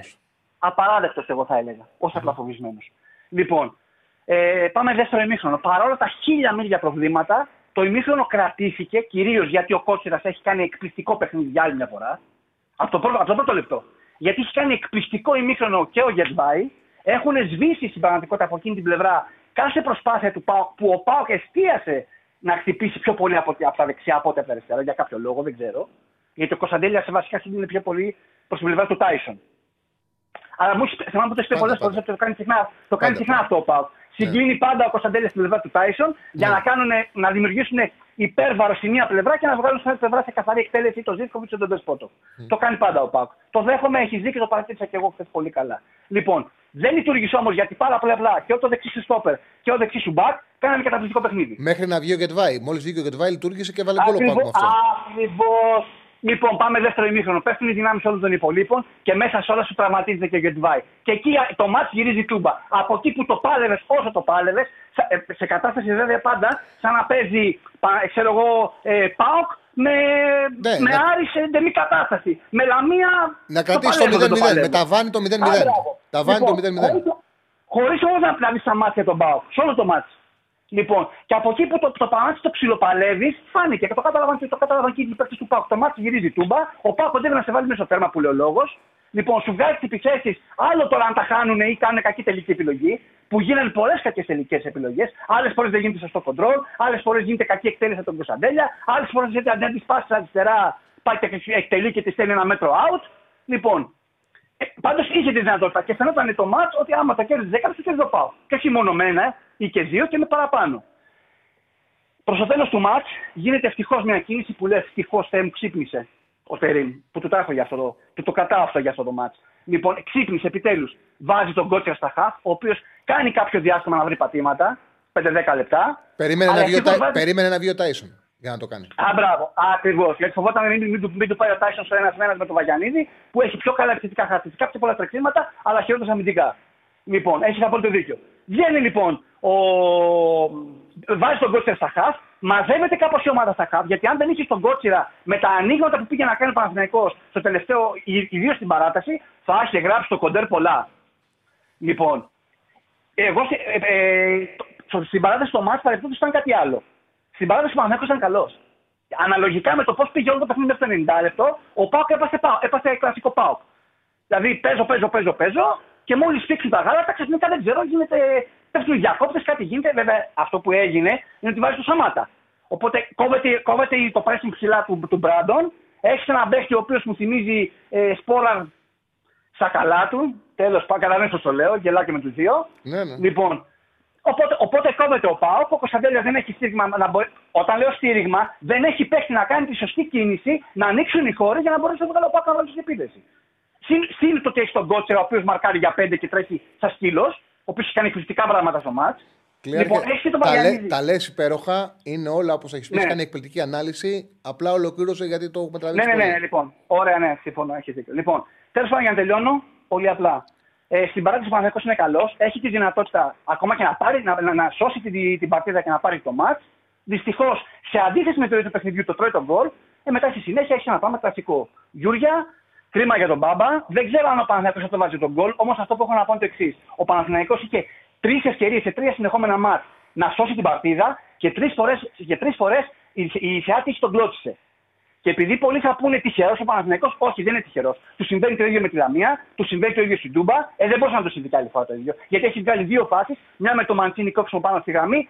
Βέβαια ο Λιμιός έκανε αυτό που δεν πίστευα ποτέ μου, δηλαδή είδα το, το, το, την τελική του Λιμιού και λέω Χριστέ μου, τι πήγε και έβαλε ο Λιμιός, έκανε πλασέ μπαπέ. Έγιναν, έγιναν, έγιναν πολλά για να πεις δεν ήταν τυχερό. Ναι, ναι. Έγιναν πολλά. Έγιναν, έγιναν πολλά. Και για, και για να τελειώσω, ε, πάρα πολύ απλά, ε, το τραγκώσει συμβόλαιο χθες. Η ομάδα χρειάζεται πραγματικό τεράστιο ρεκτισέ το καλοκαίρι. Για να μην κατηγορούμε τον Τερήμ, έχει ευθύνη για μένα που δεν έβαλε μόνο τον Κότσερα, ενώ έπρεπε να τον έχει βάλει. Θα μου πεις φοβόταν τον Τάισον, δεκτό. Έδωσε, το κέντρο, έδωσε, έδωσε το κέντρο στον Πάουκ. Ε, ακριβώς. Ε, αυτό δεν είναι το κακό. Έδωσε το κέντρο στον Πάουκ. Τέλος πάντων, αυτά θα τα πούμε κάποια άλλη στιγμή. Ελπίζω να τα ανέλησα καλά. Και, α, πριν κλείσω μόνο αυτό, επειδή πολλοί είχαν, πολλοί, πολλοί θα με κατηγορήσουν, πολλοί θα με κατηγορήσουν, έχω να πω το εξής. Ο Παναθηναϊκός έχει τεράστια έλλειψη σε τίτλους, χρειάζεται κάθε τίτλο. Δεν, δεν γκράζω γιατί δεν αγαπάω την ομάδα μου, την αγαπάω όσο κανείς. Και επειδή το έγραψα και σε μήνυμα, έχω κλάψει για τον Παναθηναϊκό, έχω σπάσει τηλεόραση για τον Παναθηναϊκό, έχω χωρίσει αφογκόμενα για τον Παναθηναϊκό, τον, την αγαπάω την ομάδα τους. Χρειάζεται τους τίτλου και όπως και να τους πάρει καλά, κάνει και τους παίρνει. Όμως, εγώ δεν θέλω από τον Παναθηναϊκό κυπελάκια. Εγώ θέλω προαθλήματα. Και τα προαθλήματα για να τα πάρεις, χρειάζεται να έχεις καλή ομάδα και να είσαι συνεπής και συνεχής. Και αυτό δεν μπορεί να γίνει με τον τρόπο που έγινε η πρόκληση χθες. Αυτά καλή Σε ευχαριστώ πάρα πολύ, Ευχαριστώ πάρα Παρακαλώ. πολύ. Λοιπόν, ωραία ήταν η ανάλυση του. Βάζει λίγο παραπάνω ένταση από ό,τι χρειάζεται, αλλά η ανάλυση του ήταν ε, εύστοχη, ήταν σωστή στο παιχνίδι. Στο φίλο τον, που ε, υπογράφει σαν MDMI, ε, του απάντησε ο κόσμος σε αυτό που έγραψε. Λέω, το απάντησε ο κόσμος. Είναι ξεκάθαρο ότι είσαι πολύ άδικος, γιατί ανοίγω γραμμές και ο καθένας μπορεί να βγει και να πει αυτό το οποίο θέλει. Εγώ όταν ξεκίνησα, είχε ζήκιο, αν ξεκινάγα την εκπομπή και έκανα ανάλυση για το κύπελο της ε, Τετάρτης. Όπως κάνω πάντα, αναλύω το τελευταίο παιχνίδι και ειδικά όταν είναι ευρωπαϊκό. Έκατσα και ανέφερα και κουράστηκα κιόλας πάρα πολύ για να βρω στατιστικά από κάθε παίχτη και να στα περάσω στην εκπομπή. Δηλαδή, έχω, κάνει, έχω ευκαιρώσει πάρα πολύ χρόνο για να βρείτε στοιχεία τα οποία πρέπει κάποιος να ψάξει για να τα δείτε. Ε, οπότε είσαι πάρα πολύ άδικος γιατί όλη την αρχική μου παρουσίαση ήταν στον Ολυμπιακό. Όπως έπρεπε να είναι. Δεν έκανα κάτι το οποίο. Αυτό που έπρεπε να κάνω έκανα και αυτό που κάνω κάθε, κάθε μέρα. Δεν είναι από εκεί και πέρα. Όποιος καλεί θα πει αυτό το οποίο θέλει. Δεν μπορώ να του πω εγώ κλείσε, θα βγει, θα βγει να μιλήσει ο Ολυμπιακός. Βγαίνει για να πεις αυτό που θέλεις. Λοιπόν, είδα το κινητό μου. Κανονί... Κανονίσει η γυναίκα μου 50 πράγματα να κάνω το βράδυ. Δεν ξέρω εγώ είχα στο μυαλό μου να, να πάω σπίτι να ξεκουραστώ να δω Netflix. Τι μου λέει τώρα να πάρω. Okay. Λοιπόν, θα βγούμε. Εγώ σε καταλαβαίνω. Τι; Εγώ σε καταλαβαίνω. Όχι, έφυγα το σπίτι. Ρε παιδί μου, πρώτο, μην διαφέρει να βγαίνω. Αλλά βγήκα έφυγα το σπίτι προετοιμασμένος ότι θα πάω και έχει και το φαγητό που μου αρέσει. Θα κάτσω, θα βάλω το, το πιάτο μου να φάω. Θα, θα βγαίνει και μια φίλη της η Αθηνά. Θα άραζα εγώ σπίτι να δω Netflix. Ε, θα παρακολουθώ και λίγο τα, τα παιχνίδια τα βραδινά. Πέρναγε η ώρα, ωραία, ξεκούρασα. Και τώρα μου λέει: Πάρ τον ένα, πάρ τον άλλον, θα γυρίσω 9.30 ώρα. Κανόνισε να βγούμε, να κάνουμε. Άλλα είχαμε κανονίσει, αλλά δεν ξέρω τώρα γιατί προέκυψε αυτό. Τέλος πάντων. Πάμε στον επόμενο φίλο. Χαίρετε. Καλησπέρα, Τσάρλι. Καλησπέρα. Νίκος, λέγομαι από εδώ του Ολυμπιακού. Γεια σου. Νίκο. Είχα πάρει και την προηγούμενη εβδομάδα, άμα θυμάσαι, που είχα πει ότι ο Ολυμπιακός εκεί με τους 10 ψήφους που χρειάζεται και δεν υπάρχει περίπτωση να τις πάρει εκεί για την αναβολή του παιχνιδιού, άμα θυμάσαι. Είσαι μεγάλος, σου θυμάμαι. θυμάμαι. Ε, θύμησέ μου, ρε Στεφανέ, τι πόλη έχουμε βάλει και, και τι αποτελέσματα βγήκανε. Ακούμε τις προβλέψεις σας για τα ζευγάρια Πάουκ, Δυναμό Ζάγκρεπ και Ολυμπιακός. Τι βγήκε; 51% πρόκριση και των δύο. 32% πρόκριση Ολυμπιακού, 7% πρόκριση ΠΑΟΚ και 10% αποκλεισμός και των δύο. Οκ, και πριν ξεκινήσουμε, είχαμε πει και για δεύτερο poll, το οποίο δεν θυμάμαι ποιο είναι. Θυμάσαι ποιο είχαμε πει θα βάλουμε; Για το Μόλις τελικό κλείσουμε κυπέλλο. αυτό. Για το; Για το τελικό Α, έδρα για το τελικό κυπέλλου. Ναι, αν, δεν- γιατί άνοιγε και το ΟΑΚΑ. Αν πιστεύει ο κόσμος θέλει να γίνει στο ΑΚΑ, εμένα η άποψή μου το έχω πει πάρα πολλές φορές. Μόνιμη έδρα τελικών, του τελικού κυπέλου στο ΑΚΑ, α διαφωνούν όσοι μένουν στη Θεσσαλονίκη, δεν είναι το θέμα μου αυτό. Παντού γίνεται στο μεγαλύτερο γήπεδο γίνεται ο τελικός κυπέλου και έχει μόνιμη έδρα. Αυτή η βλακία είναι μόνο στην Ελλάδα. Τέλος πάντων, ε, είτε θέλετε στο Πανθεσσαλικό, στο Πανθεσσαλικό, είτε στη Θεσσαλονίκη, στη Τούμπα, που είναι το πιο πιθανό να μπορεί να γίνει. Έλα, φίλε μου. Ναι, Τσάρλι. Ε, εγώ ήθελα να πω τώρα ότι επειδή όλος ο οργανισμός τώρα έχει πέσει στο νέο τον προπονητή, ότι όντως τα πάει περίφημα για αυτά, νομίζω ότι πρέπει να πούμε και σαν οργανισμό ένα ευχαριστώ και στο, στον Καρβαχάλ.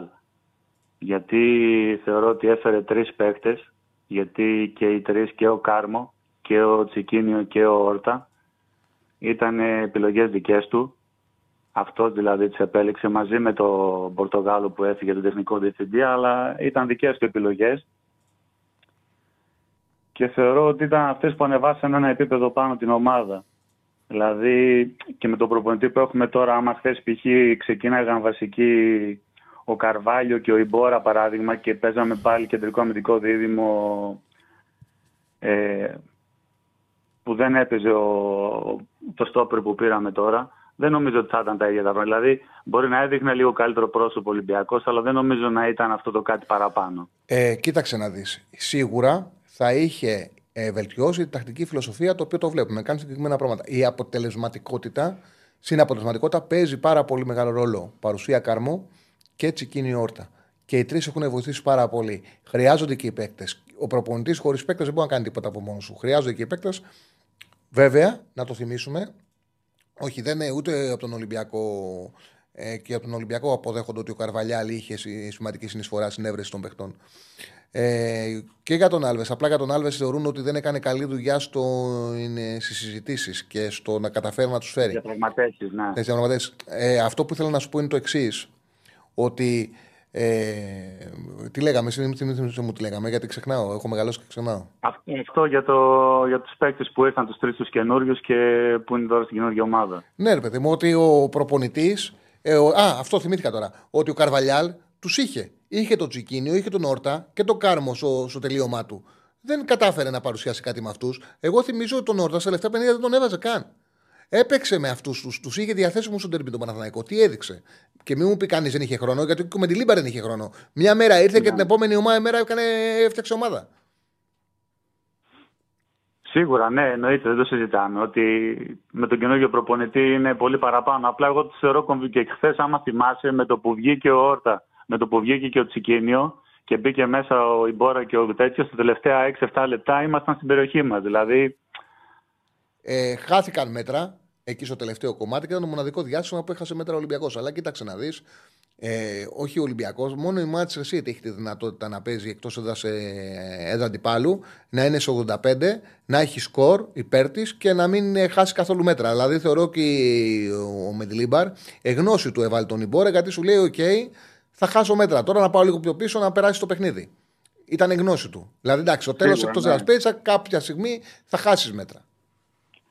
Και πιστεύω, Μαρινάκη, για να μπορέσει ο Ολυμπιακός, επειδή του χρόνου είναι και τα 100 χρόνια και αυτά, πρέπει τώρα φέτος δηλαδή να βάλει το χέρι στην τσέπη. Είναι, πρέπει έχει τρεις ρήτρες μπροστά του, δηλαδή ο Ποντένσε, ο Κάρμο και ο Όρτα, γιατί ο Τσικίνιο είναι κλεισμένος.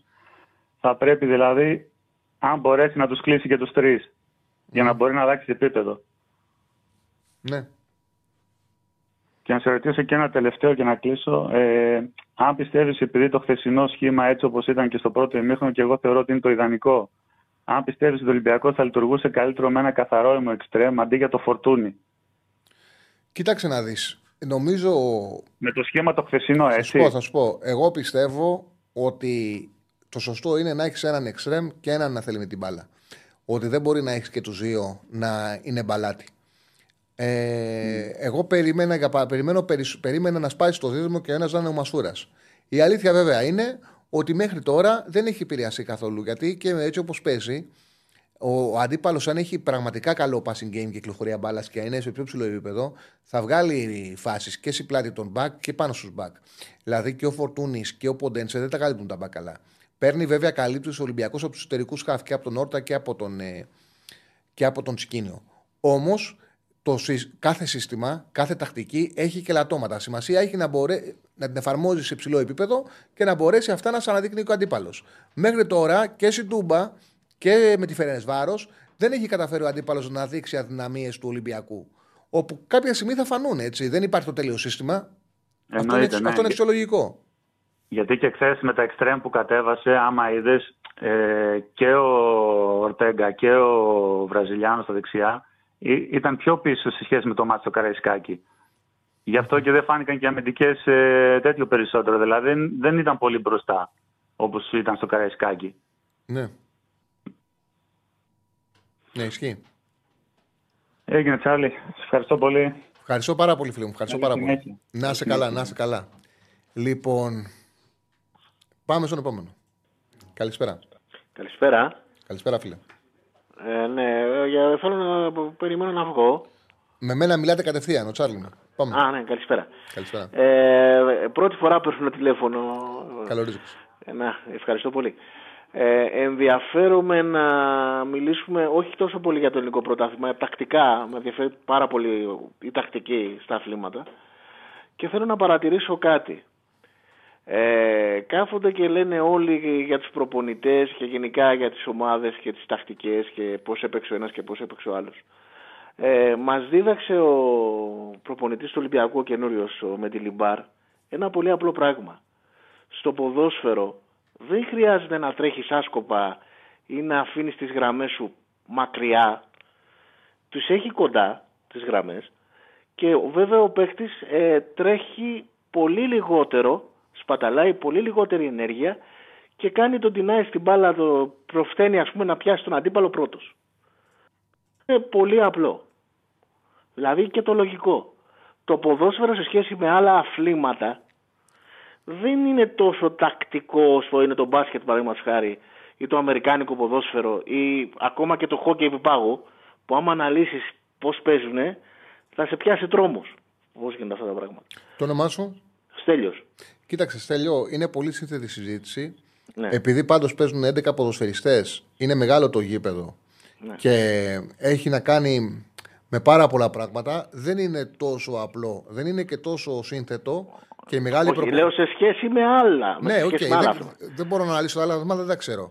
Εγώ αυτό, το οποίο, εγώ αυτό το οποίο γνωρίζω είναι ότι για παράδειγμα, ό,τι έχει συμβεί από τον Ολυμπιακό, στον Ολυμπιακό με το Μεντιλίμπαρ, έχει μέσα του πολύ τακτική. Θες εσύ να, να, να πεις ότι είναι απλή τακτική, μπορεί να είναι. Όχι να- απλή μπορεί να τακτική. είναι. Λέω, λέω ταχυδυναμικά μιλάω. Ναι. Σαν τακτική. Απλά έχει πολύ τακτική και έχει φιλοσοφία, όπως είπες πάρα πολύ σωστά, να είναι κοντά οι παίκτες, αλλά πού να είναι κοντά, στο μεσαίο γήπεδο του αντιπάλου. Αυτό ζητάει ο Μεντιλίμπαρ και ασφαλώς και ταχυδυναμικά θέλει να έχεις και την απόλυτη συγκέντρωση ώστε να μπορείς να πας στο σωστό χρόνο, στο σωστό χω- χώρο. Δηλαδή, το ποδόσφαιρο με άμυνα ψηλά τι σημαίνει; Ότι ο αντίπαλος που θα πάρει την πρώτη πάσα δεν πρέπει να έχει χώρο και χρόνο να πασάρει. Το οποίο τι σημαίνει, ότι ο δικός σου κεντρικός χαφ, ο Όρτα ή ο Τσικίνιο, πρέπει να ξέρουν ανα πάσα στιγμή πο- πού να βρίσκονται για να μπορέσουν να πάνε κοντά στον παίκτη που θα αποδεχτεί την μπάλα. Δηλαδή θέλω να σου πω ότι δεν είναι απλά πράγματα, φαίνονται Όχι, απλά. δεν στην είναι πραγματικότητα απλά, δεν είναι εννοώ σε σχέση με άλλα αθλήματα, ίσως Οκ, δεν το είπα ναι, καλά. ναι. Απλά ότι το ποδόσφαιρο παραδείγμα- ε, ενεργειακά, ε, άμα κάνεις αυτό το πράγμα, το πολύ έξυπνο πράγμα, να είσαι κοντά τις γραμμές, ε, ενεργειακά δεν σπαταλάς τόση ενέργεια. Βέβαια πρέπει και ο παίκτης να έχει την αντίληψη, ε, ταχυδυναμικά να είναι γυμνασμένος, δεν σου λέω να είναι κάποιος αγύμναστος, ε, σαφώς. Απλά ε, βλέποντας ας πούμε τη, την Premier League, από τις πιο μικρές ομάδες μέχρι τις πιο μεγάλες, βλέ- αυτό το πράγμα κάνουν πιο πολύ. Δηλαδή έχουν τέτοια γύμναση οι παίκτες. Ας πούμε βλέπεις τους δικούς μου, είδα προχθές ας πούμε το παίκτη του ΠΑΟΚ που περπάταγε ο άνθρωπος, περπατούσε και ξαφνικά έπεσε κάτω. Δηλαδή, αν παρατηρήσεις ε, πώς ε, υποτίθεται τα σύγχρονες ε, τεχνικές και γυ- ε, γύμναση, σε όλα τα αθλήματα, ας πούμε, βλέπεις, υπάρχει αυτό, σύγχρονα μηχανήματα και στο ποδόσφαιρο, αλλά βλέπεις παγκοσμίως οι παίκτες, έχει αλλάξει το ποδόσφαιρο, βέβαια, είναι πολύ πιο ταχυδυναμικό, πολύ πιο κλειστό, σ- τραυματίζονται πολύ εύκολα σε σχέση με τους πιο παλιούς που πραγματικά, ας πούμε, το- ε, θυμάμαι τον Κουμόχ που έπαιρνε το παπάκι και πήγαινε τους ποδοσφαιριστές του Παναθηναϊκού με, με κάτι τσουβάλια με Θα σου πέτρες. πω, Θα σου- θα- θα σου απαντήσω. Θα σου απαντήσω. Ναι. Είναι, Ναι, έχει α- αλλάξει πάρα πολύ το ποδόσφαιρο. Το στις ξέρω, παλιότερα. να το είπα κιόλας. Το είπα. Όχι, Απλά. ξέρει, ξέρεις ποια είναι η μεγάλη αλλαγή; Το ότι τότε ο Γκμοχ είχε, έπαιρνε την ομάδα με, ε, τέλη Ιουνίου, αρχές Ιουλίου και ξεκίναγε το πρωτάθλημα 15 Σεπτέμβρη. Τότε οι προετοιμασίες κράταγαν 7 με 9 εβδομάδες. Αυτός που θέλει να κάνει τη μικρότερη προετοιμασία έκανε 7. Αυτός που θέλει να κάνει μεγάλη έκανε 9. Ξέρεις γιατί διαφορά μιλάμε. Τώρα δεν έχουν χρόνο για προετοιμασία. Το ξέρω, γιατί ξεκινάνε, παίζουν πολλά και, παιχνίδια. ξεκινάνε και παίζουν κατευθείαν. Ναι, Ποιος να, απλώς- πάει, ποιος να τους πάει στα βουνά να τους τρέξει. Κατευθείαν μπάλα τους δίνουν. Ο δεν σου λέω τα βουνά, εντάξει, είναι, έχει αλλάξει το ποδόσφαιρο. Ε, αλλάξει το καλεντάρι. ναι, ναι, ναι, το, και το καλεντάρι και πρέπει να κα- κάνουν κάτι που να ελαφρύνουν και τους Δηλαδή, παίκτες. ακούω καμιά φορά που λένε, συγγνώμη που μιλάω πάνω σου, θα το πω μόνο αυτό για να μου, τώρα το σκέφτηκα. Και, ακούω καμιά φορά που λένε ότι αυτός ο προπονητής έχει κάνει καλή προετοιμασία. Τι καλή προετοιμασία; Δεν μπορεί κανένας προπονητής να κάνει καλή προετοιμασία για να χτίσει φυσική κατάσταση για το καλοκαίρι. Αφού με το που έρχονται, με το που ξεκινάνε, έχουν αγώνα σε 20 μέρες και ετοιμάζουν τον αγώνα. Κανένας προπονητής πλέον δεν σκέφτεται το καλοκαίρι να. Τι λέγανε παλιά, να φτιάξω τη φυσική κατάσταση των παικτών μου για να βγάλουν τη σεζόν. Τώρα κάνουν διαχείριση στο επόμενο παιχνίδι και κάνουν και ένα σταυρό να καταφέρουν οι παίκτες τους. Ναι, βέβαια και στο εξωτερικό, αν αν κάτσει και δεις, ας πούμε και ο Ρονάλντο που έχει δώσει συνέντευξη όλοι. ο Χριστιανό, είπε το εξής, ότι ο, ο, ο σοβαρός επαγγελματίας έχει και κάποιο γυμναστήριο στο σπίτι του. Ας πούμε, Βέβαια. κάνουν και, και κάνουν και ατομική προπόνηση. Και, και εκτός από την αποθεραπεία της ομάδας, ο σωστός επαγγελματίας, όπως ο Ρονάλντο και όπως για παράδειγμα στην Ελλάδα ο πιο σωστός ήταν ο Καραγκούνης, έκαναν και δικές τους μόνοι τους αποθεραπείες. Είναι πολύ σημαντικό πλέον, επειδή είναι συνεχόμενα τα παιχνίδια, το πιο σημαντικό για την ατομική κατάσταση είναι η καλή αποθεραπεία που θα κάνει ο κάθε ποδοσφαιριστής και η ομάδα συνολικά, αλλά και από μόνος του ο, προπο- ο ποδοσφαιριστής πρέπει να έχει τον επαγγελματισμό να κάνει σωστή αποθεραπεία. Ναι, είναι αυτό επειδή και εγώ είχα ένα πρόβλημα σοβαρό και είχα πάει στην Αγγλία μικρός και με γυμνάσανε εκεί πέρα στο, στα αποθερα, την αποθεραπεία μου την κάνανε γιατροί που ο γιατρός μου ήταν στη, ο φυσιοθεραπευτής μου ήταν στην Ipswich το 1982 που είχε φοβερή ομάδα Ipswich και θυμάμαι πόσο, πώς δουλεύανε ας πούμε τους μυς και όλα αυτά. Απλά ε, αυτό που θέλω να σε ρωτήσω είναι κάτι άλλο. Γενικά πάλι για το σύγχρονο ποδόσφαιρο. Ε, έχω πεθυμίσει το ποδόσφαιρο πριν από 20 χρόνια, να σου πω την αλήθεια. Ε, Πώς παίζανε οι ομάδες. Θα μου πεις τώρα δεν μπορεί να γίνει αυτό. Να δω και κάμια τρίπλα. Που, που, για να δούμε τρίπλα σε ένα παιχνίδι είτε στην Ελλάδα είτε στο εξωτερικό. Κάνουμε τάμα στην Παναγιά της Τίνου, ας πούμε.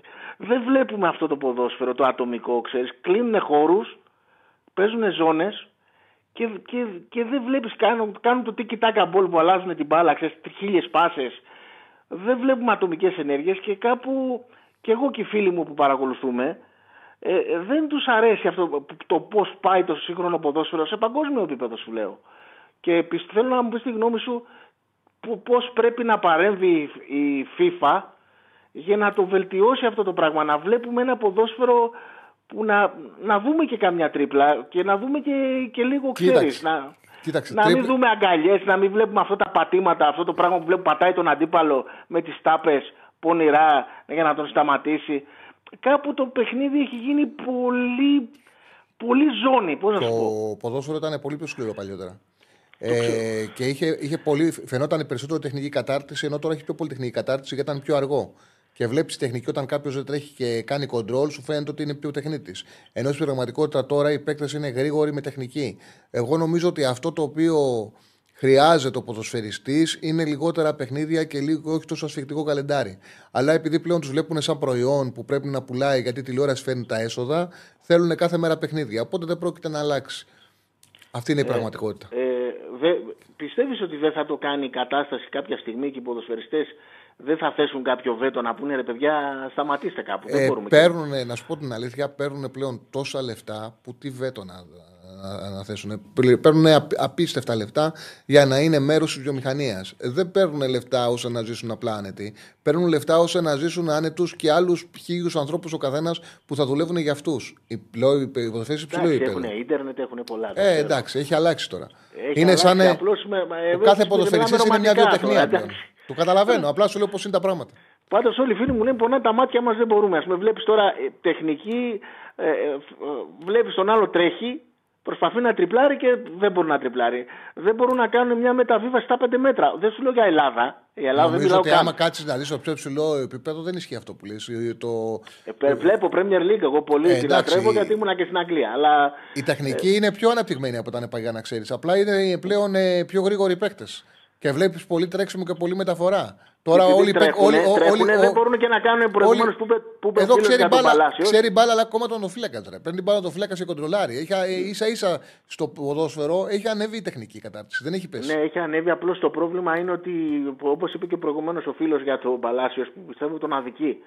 Ε, από τη στιγμή που τρέχει ο ένας, τρέχει και ο άλλος, όταν τρέχεις, ακόμα και βίντεο game να παίξεις, δεν μπορεί να κοντρολάρεις, παιδιά, όποιος και να είσαι. Εγώ παρατηρώ, ας πούμε, τον, ε, που έχει φοβερό κοντρόλ τον, ε, του Παναθηναϊκού, ας πούμε, το Βραζιλιάνο. Το, Σου είπα το για ψηλό Βραζιλιάνο. επίπεδο. Σου είπα για ψηλό του επίπεδο. Βραζιλιάνο, κατεβάζουν την μπάλα και την κολλάνε. Αλλά δεν είναι εγκίνηση όμως.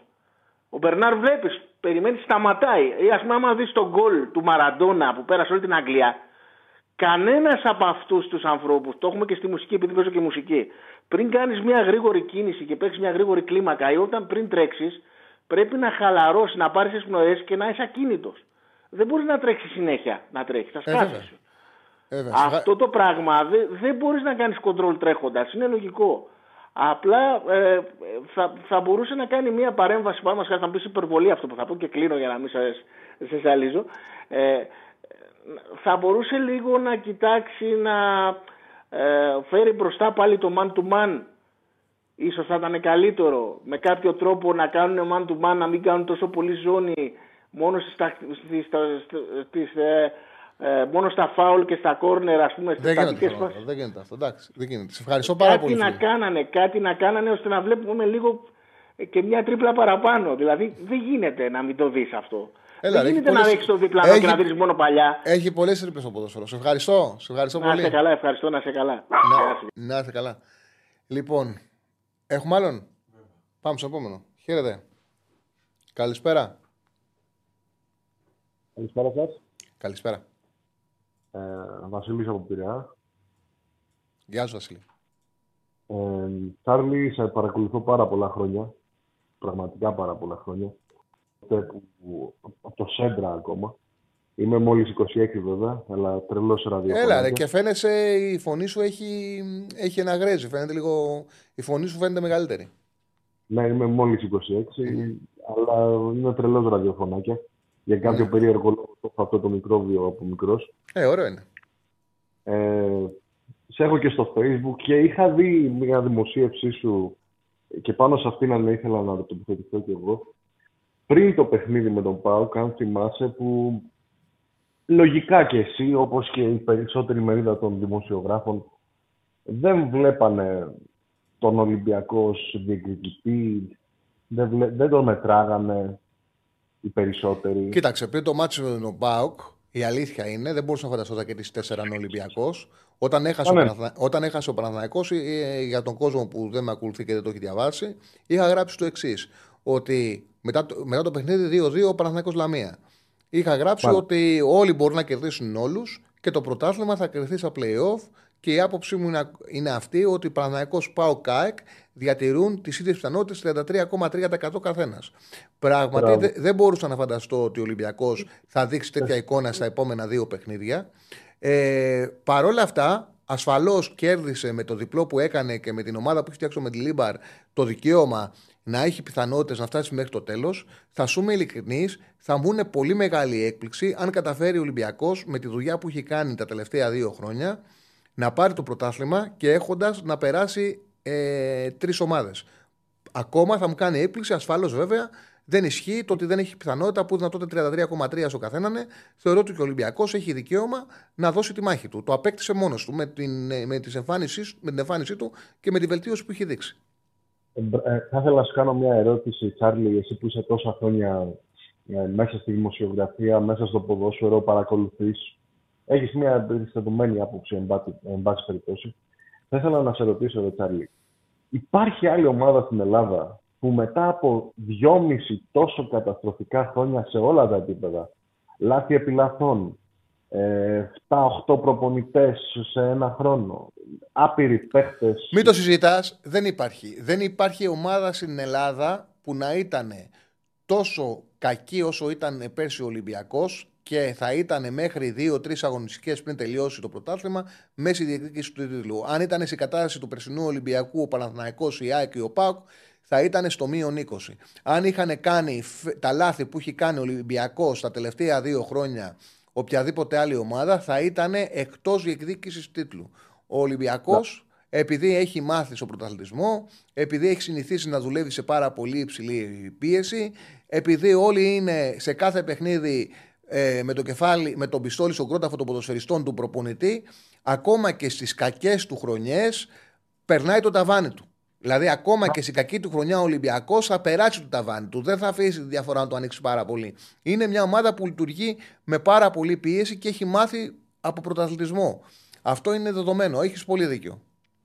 Απλά ξέρεις, εσύ, Τσάρλι, ε, βλέποντας ποδόσφαιρο κι εγώ, επειδή ήμουν και τέσσερα χρόνια στη Γερμανία, ζούσα στη Γερμανία, ε, τώρα γύρισα, και βλέποντας εμένα στη Φραγκούρτη, βλέποντας την Άιντραχτ πετυχαίνοντάς την στην καλή της εποχή που πήρε το Europa, που έκανε τις πορείες στην Ευρώπη, που κέρδιζε την Bayern, ξέρω εγώ, μέσα, στη, μέσα στην Φραγκούρτη με τεσσάρες και πεντάρες, αν θυμάσαι, δύο συνεχόμενες χρονιές. Ε, λοιπόν, είδα το ποδόσφαιρο πιο σφαιρικά και πώς είναι και στην Ευρώπη κτλ. Και, και βλέποντας τον Ολυμπιακό φέτος, στο ξεκίνημά του, πέρσι κτλ. Πραγματικά, επειδή βλέπω ποδόσφαιρο κυρίως, δεν είμαι ο οπαδός, ε, θλίψη, μεγάλη θλίψη.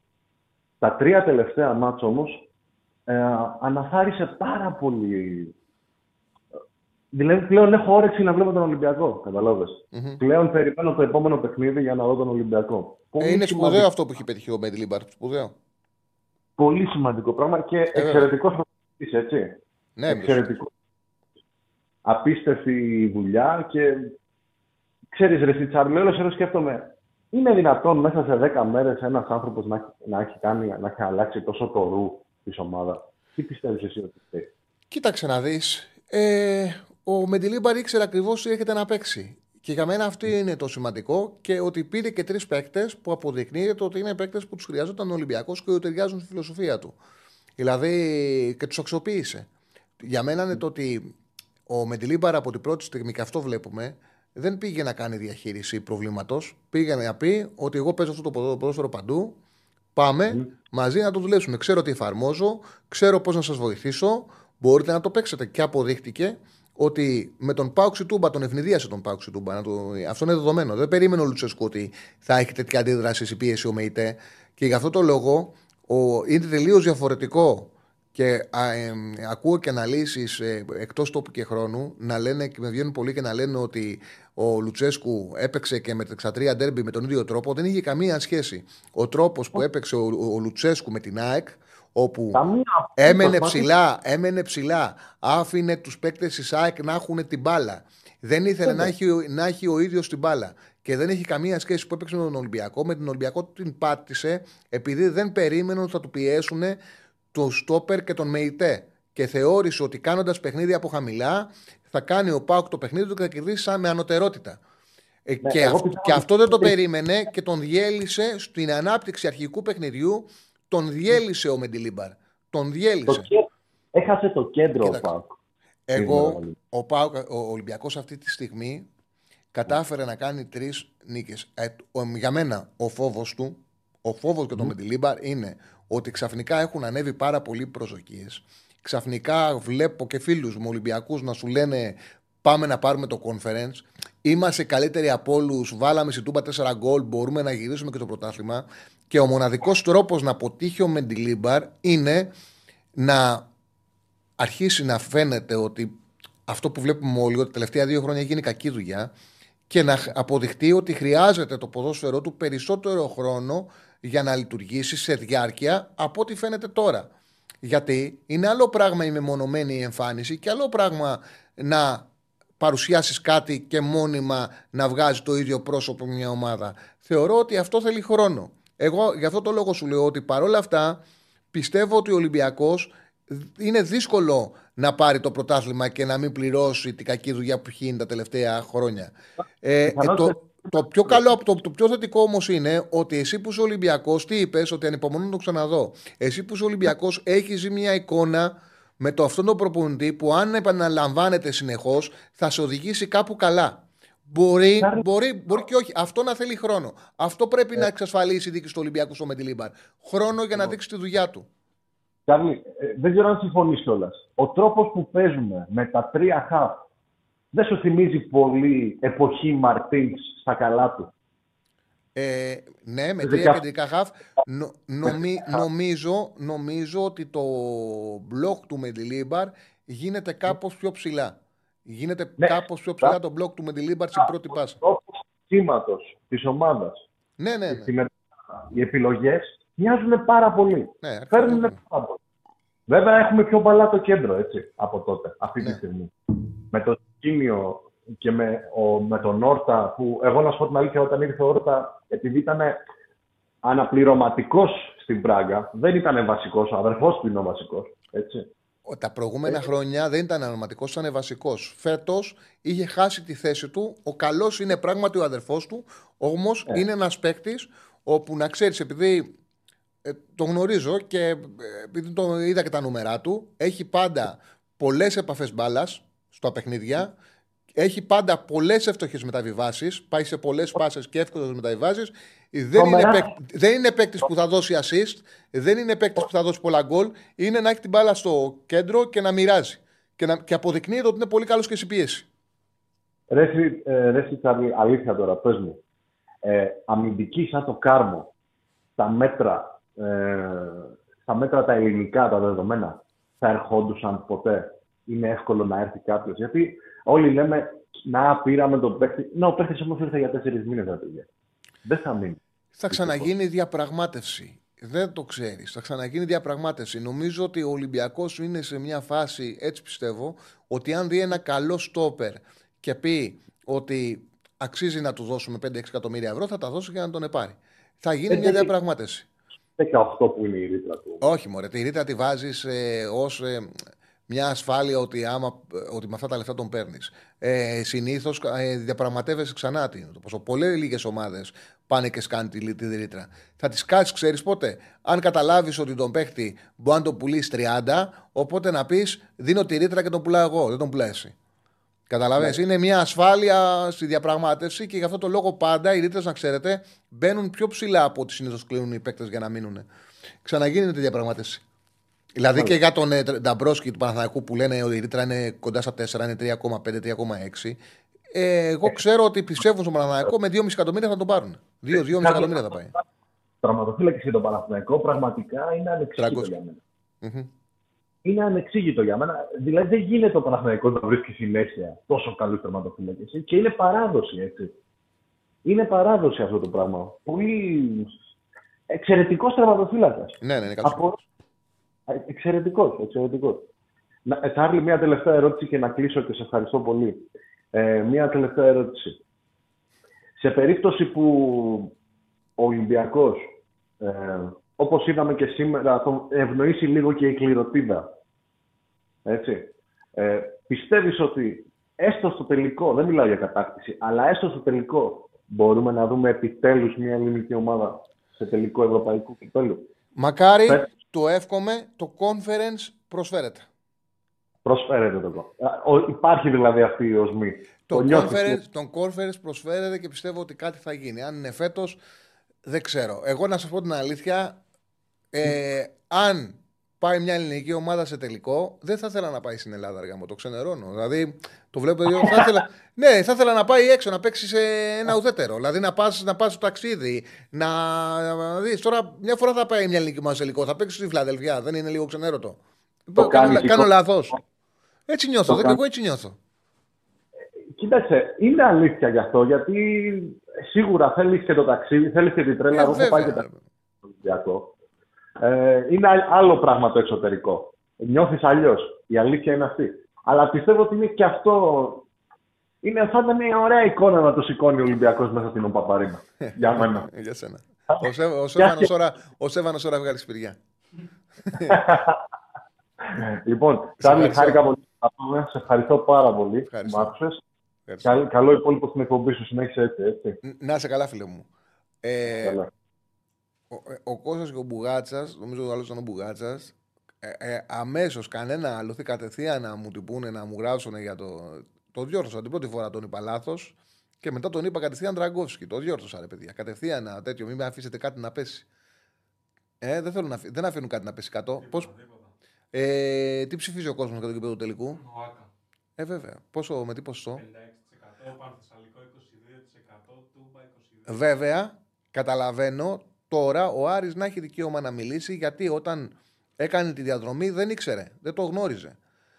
Για μένα αυτό πρέπει. Δεν έχουμε εντάξει σοβαρή ομοσπονδία, αλλά θα πρέπει να έχουμε μια σοβαρή ομοσπονδία που να πει τελείωσε η συζήτηση κάθε χρόνο με το που τελειώνει, με το που τελειώνει τα playoff, το επόμενο Σάββατο ο τελικός θα γίνεται στο ΑΚΑ. Όπως γίνεται σε όλα τα σοβαρά κράτη, έχουν συγκεκριμένο γήπεδο τελικού. Στη Γαλλία γίνεται στο Παρίσι, στην Αγγλία γίνεται στο Wembley, σε όλα τα, συν- πλέον στην Ιταλία γίνεται στο Ολύμπικο.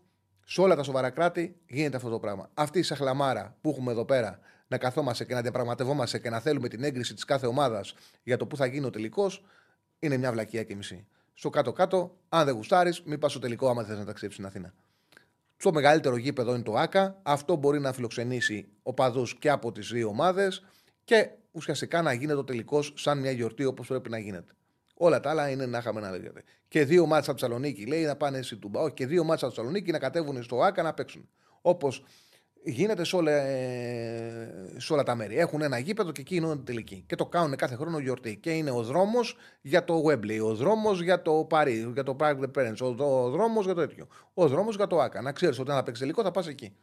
Και θα είναι μια, μια μέρα γιορτής. Λοιπόν, γιατί το Πασελικό δεν, δεν μπορεί, γιατί το ΑΚΑ χωράει 67.000. Δεν είναι κατάλληλο. Το ΑΚΑ είναι μια χαρά κατάλληλο πλέον. Αποδείχτηκε ότι ήταν κατάλληλο. Και όλα αυτά ήταν ε, υπερβολικά τα οποία είχαν συμβεί, ότι δεν υπάρχει καταλληλότητα του ΑΚΑ. Είναι μια χαρά ε, κατάλληλο το ΑΚΑ. Πάμε στον επόμενο. Καλησπέρα. Γεια σου, Τσάρλι. Καλησπέρα. Α, να τον. Να τον. να τον. ε, με το που είπα να λάθο κατευθείαν να γράψει το. να αφήσει το.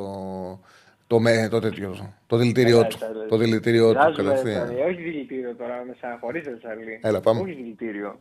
Πάμε. Λοιπόν, κλήρωση. Μας έκατσε η, η δυναμό του Ζάγκρεμπ. Οκ. Θα μπορούσε καλύτερα, θα μπορούσε και χειρότερα. Ναι, οκ. Δηλαδή- Αλλά πάλι παίζεις μια ομάδα που μπορεί να τη βγάλεις για να πας στα προημιτελικά. Οκ. Εντάξει, καλή Ναι, είναι. απλά- Θα μπορούσε και απλά καλύτερα, οκ, ξέρεις. αλλά καλή είναι. Αυτό, αυτό το, το Χάιφα, δηλαδή το, το ζητούσε η ψυχούλα μου πολύ να πω μια φορά, ναι, πέτυχα τον πιο εύκολο. Ότι πέτυχα την πιο εύκολη ομάδα. Ναι, Μακάμπι εντάξει. Χάιφα. Εντάξει, δεν μου κάτσε. Πάτησε. Δεν πειράζει. Δυναμό του Απλά, Ζάγκρεμπ. απλά οι ομάδες από το Ισραήλ μας κάνουν συνέχεια κηδείες και του Ολυμπιακού φαίνεται εύκολη. Για ένα περίεργο λόγο, πάντα κηδείε μας κάνουν οι ομάδε από, το- από το Ισραήλ. Ίσως οι Κροάτες, επειδή του τους έχουμε και συνήθως τους περνάμε, βρίσκουμε τον τρόπο ακόμα και ο Πάοκ με τη Χάιντουκ δεν ήταν καλύτερος και πέρασε. σω να είναι καλοί οι Κροάτες, δεν ξέρω. Εγώ, η Ισραήλ, η ομάδα από το Ισραήλ πάντα για κακό είναι. Με Δεν τη λέω Δυναμό φαβορί Ζάγκρεμπ Ολυμπιακός, έχουμε- θα πρέπει να περάσει, αλλά μας έχουν κάνει σε όλες τις ελληνικές ομάδες κηδεία οι ομάδες από το Ισραήλ. Κάτι γίνεται και μας περνάνε. Εντάξει, εμείς την αποκλείσαμε πάντως στη Μπέιταρ. Καλά, πεις Μπέιταρ ήταν. Τέλος πάντων. Όπως και να έχει. Συνήθως Δυναμό λέω ρε παιδί Ζάγκρεμπ. μου, δεν είναι απόλυτο. Συνήθως. Ναι, ναι, εντάξει. Απλά με τη Δυναμό Ζάγκρεμπ τώρα το καλό σε εισαγωγικά είναι ότι είναι πολύ πιο αδύναμη η ομάδα σε σχέση με το τι έπαιξε και η ΑΕΚ. Ναι. Από τότε έχει φύγει ο Λιούμπισης που πήρε η ΑΕΚ, έχει φύγει ο Λιβάκοβιτς, ε, έχει φύγει ο Σουταλό και έχει φύγει και ακόμα ένας. Δεν θυμάμαι πώς το λένε. Έχουν Ε, φύγει νομίζω τέσσερις. Ακόμα ένα... Ναι, ακόμα ένας έχει, είναι που έχει φύγει, ο οποίος ήταν και αυτός ε, από τους καλούς παίκτες της, ε, της Zagreb. Ο μόνος που ξεχω... Οι μόνοι δύο παίκτες που ξεχωρίζουν αυτή τη στιγμή ας πούμε, στη Zagreb που λες ότι είναι παιχταράδες, είναι καλοί παίκτες, είναι ο Μπατουρινά, παιχτάρα, απίστευτη. Τον έχω και στην ομάδα με τη Salford που πήρα το treble στο FIFA. Έλα, ε. Ποια ομάδα; Ναι, ναι. Ε, με τη Salford. Α, Την καλά. πήρα την τέταρτη κατηγορία της Αγγλίας, την πήγα Premier League και πήρα και το treble. Μάλιστα. Άστο μύθος. Ε, και είναι και ο Πέτκοβιτς. Ε, το ο οποίο φορ, ναι. εντάξει είναι ένα, είναι ένα καλό φόρ. Ναι. Οκ. Αυτά, αυτά είναι. Δεν είναι δηλαδή κάτι. Εγώ είδα κάποιους να ψιλοστεναχωρήθηκαν και να λένε πω με αυτούς το εξωαγωνιστικό είναι πιο πολύ το οποίο βαραίνει το, μα, το ματσάρισμα. Κοίταξε να δεις. Γιατί Νομίζω υπάρχουν τα ότι προηγούμενα τώρα. με την ΑΕΚ. Νομίζω καταρχάς δεν θα υπάρξει μετακίνηση φιλάθλων. Θα μου πεις δεν υπήρχε και με την ΑΕΚ. Θεωρώ όμως ότι θα υπάρξει μια διαφορετική φύλαξη στα σύνορα. Δηλαδή θα γίνει, δεν, δεν νομίζω ότι η κυβέρνηση πάλι θα. Δεν έχει το, και το δικαίωμα κιόλας να πιάσει τόσο διάβαση γιατί είναι και πιο κοντά. Είναι πιο εύκολο να πάνε στη Θεσσαλονίκη από ό,τι στην Αθήνα. Νομίζω ότι θα μεριμνήσουν αυτή τη φορά και θα λειτουργήσουν με μεγαλύτερη σοβαρότητα από ό,τι την προηγούμενη. Ε, ρε, εσύ, Τσάρλι, δι- ε, δεύτερο φλόκο σε ένα χρόνο. Ε, πάλι από την ίδια ομάδα και χώρα, γιατί δεν φταίει και η Δυνάμο Ζάγκρεπ, δεν είναι αυτή που φταίει.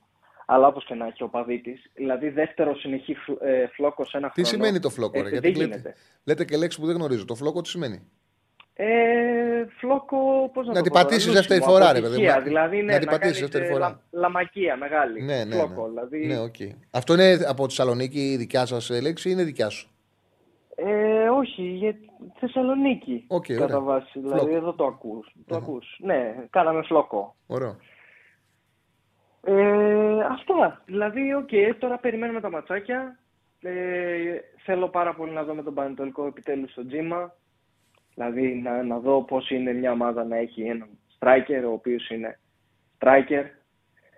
Ε, από ό,τι δείχνει το όλο θέμα με τον Σαμάτα, μάλλον θα τεθεί εκτός ομάδας σιγά σιγά. Γιατί ε, είναι, είναι μεγάλη σφαλιάρα ρε Τσάλι τώρα με το φόρ σου να μην θέλει να βαρέσει πέναλτι και να καταλήγει. Το φόρ το οποίο υπ- υποτίθεται έχει φέρει για βασικό, το οποίο πληρώνει σε ένα εκατομμύριο σχεδόν. Κοντά στο ένα εκατομμύριο. Και αυτό το φορ να μην θέλει να βαρέσει πέναλτι. Τι σε έφερα, ρε φίλε, Απλά τι μωρέ, πληρώνω. εντάξει, έπρεπε να γίνει αυτό. Μωρέ. Κάθε εβδομάδα τον έχουμε στα βατόμουρα. Έπρεπε να γίνει αυτό. Πέ- Πέρναγε το ένα μετά το άλλο παιχνίδι και δεν πήγαινε σε εκτέλεση. Δηλαδή, οκ, έπρεπε να, να, να, να δημιουργηθεί μια τόσο εξευτελιστική σκηνή, γιατί ήταν εξευτελιστική σκηνή. Γιατί ό,τι συνέβη ήταν, γι' αυτό που λες εσύ ότι είναι το σέντερ φορ και πήγε στο ένα το πέναλτι. Το ότι όλοι περιμέναν να το χάσει και γλίστησε. Εντάξει, έπρεπε να γίνει αυτό. Δεν φαινόταν. Δεν φαινόταν. Γι' αυτό φταίει ο Λουτσέσκου. Γι' Όπω αυτό- και για τον γι' αυτό έχει Παναθηναϊκό. τη Και για τον μεγάλη Παναθηναϊκό. ευθύνη τη- Έπρεπε να Λουτσέσκου. αποκλειστεί. Άμα δεν έπιανε το πέναλτι ο θα αποκλειόταν από το πέναλτι που κάνει ο Σπόρα πάνω στον Αντοφυλάκα. Παιδικό πέναλτι. Ε, πρέπει να συμβεί αυτό. Δηλαδή κάποια πράγματα φωνάζουν, φωνάζουν, φωνάζουν και δεν θέλουν να τα δουν έργα μου. Δεν μπορώ να καταλάβω τι γίνεται. Ε, όπως, είπε, όπως είχες πει και χθες το Μουργκ ε, με Κωνσταντέλια που ο Κωνσταντέλιας ε, χόρευε πέντε παίκτες. Ο φίλος Δηλαδή, δεν- ο, ο Τεό Κάπα θα τους δώσω τα χαιρετίσματά μου. Θα τη δει την εκπομπή αύριο. Οπότε αύριο θα δει ότι του δίνω τώρα live τα χαιρετίσματά μου. Ε, τι γράφει, Καλησπέρα σε όλους. Θα δω την εκπομπή αύριο πρωί πηγαίνοντας για δουλειά. Μακάρι να μπορούσα να παρακολουθήσω live. Καλή συνέχεια στο chat. Δηλαδή, ο φίλος ε, νιώθει την ανάγκη. Αυτός είναι πιστός ακροατής, όχι κάτι τύπης σαν το κάτι ρέι. Αυτός είναι πιστός ακροατής. Νιώθει την ανάγκη ενώ πάει για δουλειά να στείλει την, ε, το χαιρετισμό του στο chat. Μπράβο, φίλε, σε ανακηρύσω. Επειδή είχα τον Κώστα ε, ακ- νούμερο ένα ακροατή, αλλά πέταξε το δηλητήριο πριν, σε ανακηρύσω σαν νούμερο ένα ακροατή της εκπομπής. Έλα, Κώστα. Όπο, τι, σε, τι σέντρα έφαγα τώρα. Συνέχισε. τι σέντρα με έδωσες live τώρα, ρε Τσάρλι; Για πάμε. Ε, εντάξει, δεν υπάρχει κάτι άλλο. Ε, αυτά από μένα. Τώρα θα δούμε, να δούμε λίγο και την ομάδα πώς θα αντιδράσει, πώς θα της βγει και μετά από την Τετάρτη που, οκ, ήρθε ένας αποκλεισμός και οπο- όπως ήρθε, που για μένα δεν πρέπει να επηρεαστεί αρνητικά η ομάδα, μπαλάρα έπαιξε. Αλλά εντάξει, άνθρωποι είναι, δεν ξέρεις πώς, ε, πώς το περνάνε. Να δούμε λίγο μια αντίδραση να επιστρέψει. Για να δούμε, είναι και ματσάρα στο το ΠΑΟΚ. Πανετολικός. Για μένα το πιο ενδιαφέρον ματς στην αγωνιστική είναι το Πανετολικός-ΠΑΟΚ. Το περιμένω με μεγάλο ενδιαφέρον. Γιατί και ο Πανετολικός τον αδικεί η βαθμολογία του. Είναι πολύ καλύτερη ομάδα από ό,τι βλέπεις με τους πόντους που έχει πάρει. Θα μου πεις ο καλός ο Πάουκ περνάει από το αγρίνιο σφαίρα. Αλλά είναι αυτό που λέμε. Τι του άφησε του Πάουκ ό,τι συνέβη την Τετάρτη. Σε έναν βαθμό θα το δούμε στο Αγρίνιο την Κυριακή. Πολύ ωραίο παιχνίδι. Αυτό. Πολύ ωραίο παιχνίδι. Αυτά, Τσάρλι. Αυτά Τόσο μου ευχαριστώ πολύ. Καλό Σαββατοκύριακο. Δώστε, δώστε εκπομπή στον Κλέαρχο. Ναι. ναι Κλέαρχο ναι. τα λες τέλεια. Ήταν ωραίο ο Κλέαρχος. Καλή συνέχεια. Κάντε like. για σπαχτάρα, Στέφανο. Στέφανε. Πώς πήγαμε από like; Πράγματα. 260. Ε, παιδιά, κάντε like. Έχουμε ακόμα ένα 20 λεπτό να φτάσουμε τα 450. Να κλείσουμε μέχρι. 300... Α, 350. Ωραία, να κλείσουμε με αξιοπρέπεια κοντά στο 500. Ε, πάμε στον επόμενο. Καλησπέρα. Τσάρλι, καλησπέρα, τι γίνεται; Καλά, μια χαρά φίλη μου. Καλά. Λοιπόν, ε, Γιάννης εδώ. Να σου πω, θέλω να πω για τον Τραγκόφσκι λίγο, μερικά πράγματα. Άμε. Ο Τραγκόφσκι είναι 26 χρονών, 1,91, 74 κιλά. Πιστεύω ότι στον Παναθηναϊκό αυτό τον παίχτη πρέπει να τον αγοράσουμε χθες να τον εκγυμνάσουμε τόσο να γίνει 1,91, 85 κιλά, κατάλαβες, να πάρει μυϊκή μάζα, να γίνει επίπεδου σωματικά Premier League τερματοφύλακας, καταλαβαίνεις τι λέω τώρα, Ναι. και σε τρία χρονάκια, γιατί είναι 26 το παιδί, 29-30 χρονών, να έρθει μια ομάδα από την Αγγλία, πολύ καλή προσφορά, και να πει, ορίστε, τα δίνω για αυτόν τον κύριο. Εμείς τα παίρνουμε και στο ενδιάμεσο ο Παναθηναϊκός να κάνει τέτοιου τύπου μεταγραφές, τέτοιου τύπου μεταγραφές, του 23 μέχρι 27 χρονών, εκεί μέσα, με ένα πολύ, για την τωρινή εποχή που μιλάμε, για τη χρονιά που παίζει, και αν έχουμε και στοιχεία για τις προηγούμενες, ότι αυτός ο παίκτης είναι πολύ καλός, φαίνεται ότι έχει ταλέντο, καταλαβαίνεις τι λέω, και να κοιμανθεί σε μεταγραφές του, του ύψους 5 με 7 εκατομμυρίων ευρώ, και ο Παναθηναϊκός άμα κάνει τέτοιες κινήσεις από φέτος, εγώ πιστεύω ότι τα επόμενα τουλάχιστον 2-3 χρόνια θα είναι άνετα διεκδικητής όπως είναι φέτος ο ΠΑΟΚ και ο Ολυμπιακός στο Conference. Μμμ. Ναι, δεν διαφωνώ. Ε, είναι πολύ σωστή η σκε- ε, το σκεπτικό σου. Έτσι πρέπει να συμβαίνει. Ο Ντραγκόφσκι όντως είναι σε μια ηλικία που θεωρώ ότι είναι win-win αν τον αγοράσεις, γιατί και θα σου παίξει και ο τροματοφύλακας μπορεί να το πουλήσει και 29 και 30 χρόνων, όπως πολύ σωστά είπες, και να Βέβαια. φέρει και καλή 30 πρόταση. χρονών, αυτό που η καριέρα του μπορεί να Και- είναι θεωρητικά. και Και να θα έρθουν δω- οι Άγγλοι και άλλε μεγάλες ομάδες, ας πούμε 15-20 εκατομμύρια. Και πρέπει να Γιατί καταλάβουν, υπάρχουν αυτά τα ποσά. και πρέπει να καταλάβουν κάποια στιγμή και στο Παναθηναϊκό ότι στο ευρωπαϊκό ποδόσφαιρο βρέχει χρήμα. Πρέπει να λειτουργήσει πάρα πολύ τεχνικά για να μην το αξιοποιείς και να μην μπορείς να πουλάς και παίκτες. Δεν επιτρέπεται να, χα- να σπαταλάς τόσα λεφτά για να παίρνεις ποδοσφαιριστές τύπου Παλάσιο, τύπου Μπερνάρ, που δεν μπορείς να τους πουλήσεις. Που απλά είναι ό,τι σου παίξουν. Και εντάξει, οι πράξεις και δεν σου παίζουν και τόσο πολλά πράγματα, αλλά είναι ό,τι σου Ένα παίξουν. αντιθέτως με τον Αράο που ήρθε 31 χρονών και ο τύπος φαίνεται ότι ξέρεις κάτι, τουλάχιστον δύο χρόνια ακόμα παίζω όπως Κοίτα, παίζω. Ο Αράο και ο Μπακασέτας είναι σε μια λογική να βοηθήσει τον Παναναναϊκό να πάρει το πρωτάθλημα. Ο Μπακασέτας έπρεπε να αποκριθεί οπωσδήποτε και ο Αράο εντάξει είναι μια. Πάντα, άμα μπορείς να βρεις μια παιχτάρα, θα την πάρεις. Αλλά η λογική πρέπει να είναι ότι πρέπει να αγοράζεις παίκτες οι οποίοι έχουν, μπορούν να παίξουν σε πρωταθλητισμό. Δηλαδή, εγώ δεν λέω να πας να αγοράζεις 18 χρόνια και 19 χρόνια, πάρα και τέτοιους και πήγαινε του β' ομάδα. Αλλά να παίρνεις, όπως πολύ σωστά είπες, 22 με 25, 26, ώστε να σου παίξουν και να μπορεί να τους πουλήσεις. Βεβαίω. Ο Μπακασέτας είναι αυτό τώρα που σου είπα με τον Τραγκόσκι. Ο Μπακασέτας ήρθε στον Παναθηναϊκό 30 χρονών, όντας επιτυχημένος, πήρε πρωτάθλημα με την 4η-5η μεγαλύτερη ομάδα της Τουρκίας στην Τουρκία και έχει παίξει πολύ καλές χρονιές και σε μια πολύ μικρότερη ομάδα η οποία τον αγόρασε. Και έρχεται εδώ 30 χρονών επιτυχημένος στον ίσως μεγαλύτερο σύλλογο στην Ελλάδα, για μένα το μεγαλύτερο στον Παναθηναϊκό, να αποδείξει ότι για τρία χρόνια μπορώ εγώ να συνεισφέρω σε αυτό το σύλλογο να επιτύχει τους στόχους του. Πολύ καλή μεταγραφή ο Μπακασέτα. Ο πιο, ο αρχηγός της εθνικής. Τέτοιες μεταγραφές, ναι. Τώρα, σε μεταγραφές τύπου Τζούρισιτς, 31 χρονών, σε περιμέναμε φίλε για καλό. Πόσα χρόνια τον κλείσαμε τον Τζούρισιτς; Κάτσε να σου πω ακριβώς. Δεν είναι γιατί το έχω κάνει Για αυτό. πες μου. Φίλιπ Τζούρισιτς. Ο Βιλένα έχει κάνει τετραετές, έχει κάνει επιτυχία. Ο 28 Τζούρισιτ χρονών είναι ο άλλο τετραετές. 29. ο Τι Τζούρισιτς μεταγραφή έχει είναι; συμβόλαιο μέχρι το 25, Ιούνιο του 25. Ε, μέχρι το 25 καλά είναι. Φέτος εδώ να του πεις φίλε, ξέρω εγώ, δε. Δε. Πού να βρούμε έναν Πέρεθ, μπορείς να μου βρεις έναν Πέρεθ. Πού Ναι. θα ξαναβρω εγώ τον Πέρεθ για τον χρόνο; Κοίταξε να δεις τον ε, Τζούρισιτ, να σου πω την αλήθεια, εγώ το περίμενα καλύτερο. Η αλήθεια είναι ότι βγάζει εύκολα προβλήματα τραυματισμών. Στην αρχή τα είχε με τον Ιωβάνοβιτς, μετά έβγαζε και τραυματισμούς. Δεν έχει πιάσει καθόλου. Είναι και. Ναι, δύσκολο. Charlie, κοίτα, εγώ με Είναι- μια είναι εταιρεία και κερασιτέχνης. του πληρώνω ένα εκατομμύριο. Άμα είναι να μου παίξει Όχι, πέντε όχι, παιχνίδια. δεν βγήκε. Δεν Καταλαβαίνεις βγήκε. πώς το λέω. Δεν βγήκε καθόλου. Δεν βγήκε Έτσι καθόλου. δεν είναι. Δεν βγήκε. Εγώ με μια εταιρεία και σε πληρώνω ένα εκατομμύριο. Τι μου λες τώρα, σου πληρώνω ένα εκατομμύριο για να μου παίξει πέντε παιχνίδια; Όχι, δεν βγήκε Φίλε, καθόλου σου λέω. Δεν βγήκε. Δεν Καταλαβαίνω. βγήκε. Απλά σου λέω ότι και εγώ για τον Τζούρι πίστευα θα παίξει καλύτερα. Δεν βγήκε. Μπράβο. Και τώρα, αν μπορέσουμε να κάνουμε κάποιες μεταγραφές έξω με τον Έκανε Και καλή. τώρα Μπράβο, πολύ- μπράβο. Έχει δίκιο ο φίλος γιατί εγώ το γνώρισα εκείνη την ώρα. Πήρε μια πολύ καλή μεταγραφή στη θέση 6. Πήρε το Μαξίμοβιτς ο Παναναϊκό. Έχει πάρει χαφάρα. Μπράβο. Έχει πάρει χαφάρα. Πήρε Μαξίμοβιτς. Αλλά έχει και Αράο. Τώρα τον Αράο αυτό σου λέω. Θα τον έχεις στο χάτ, θα τον έχεις στο στόπερ. Γιατί εμένα στα στόπερ είναι, μιλάμε στο παιχνίδι που θέλει να παίξει ο, πες το να, ο Τέριν. Το build-up στην αριστερή πλευρά βλέπει τεράστιο γήπεδο και μπορεί να καλύψει τη θέση και του DMC. Κατάλαβες. τη θέση τη δικιά του.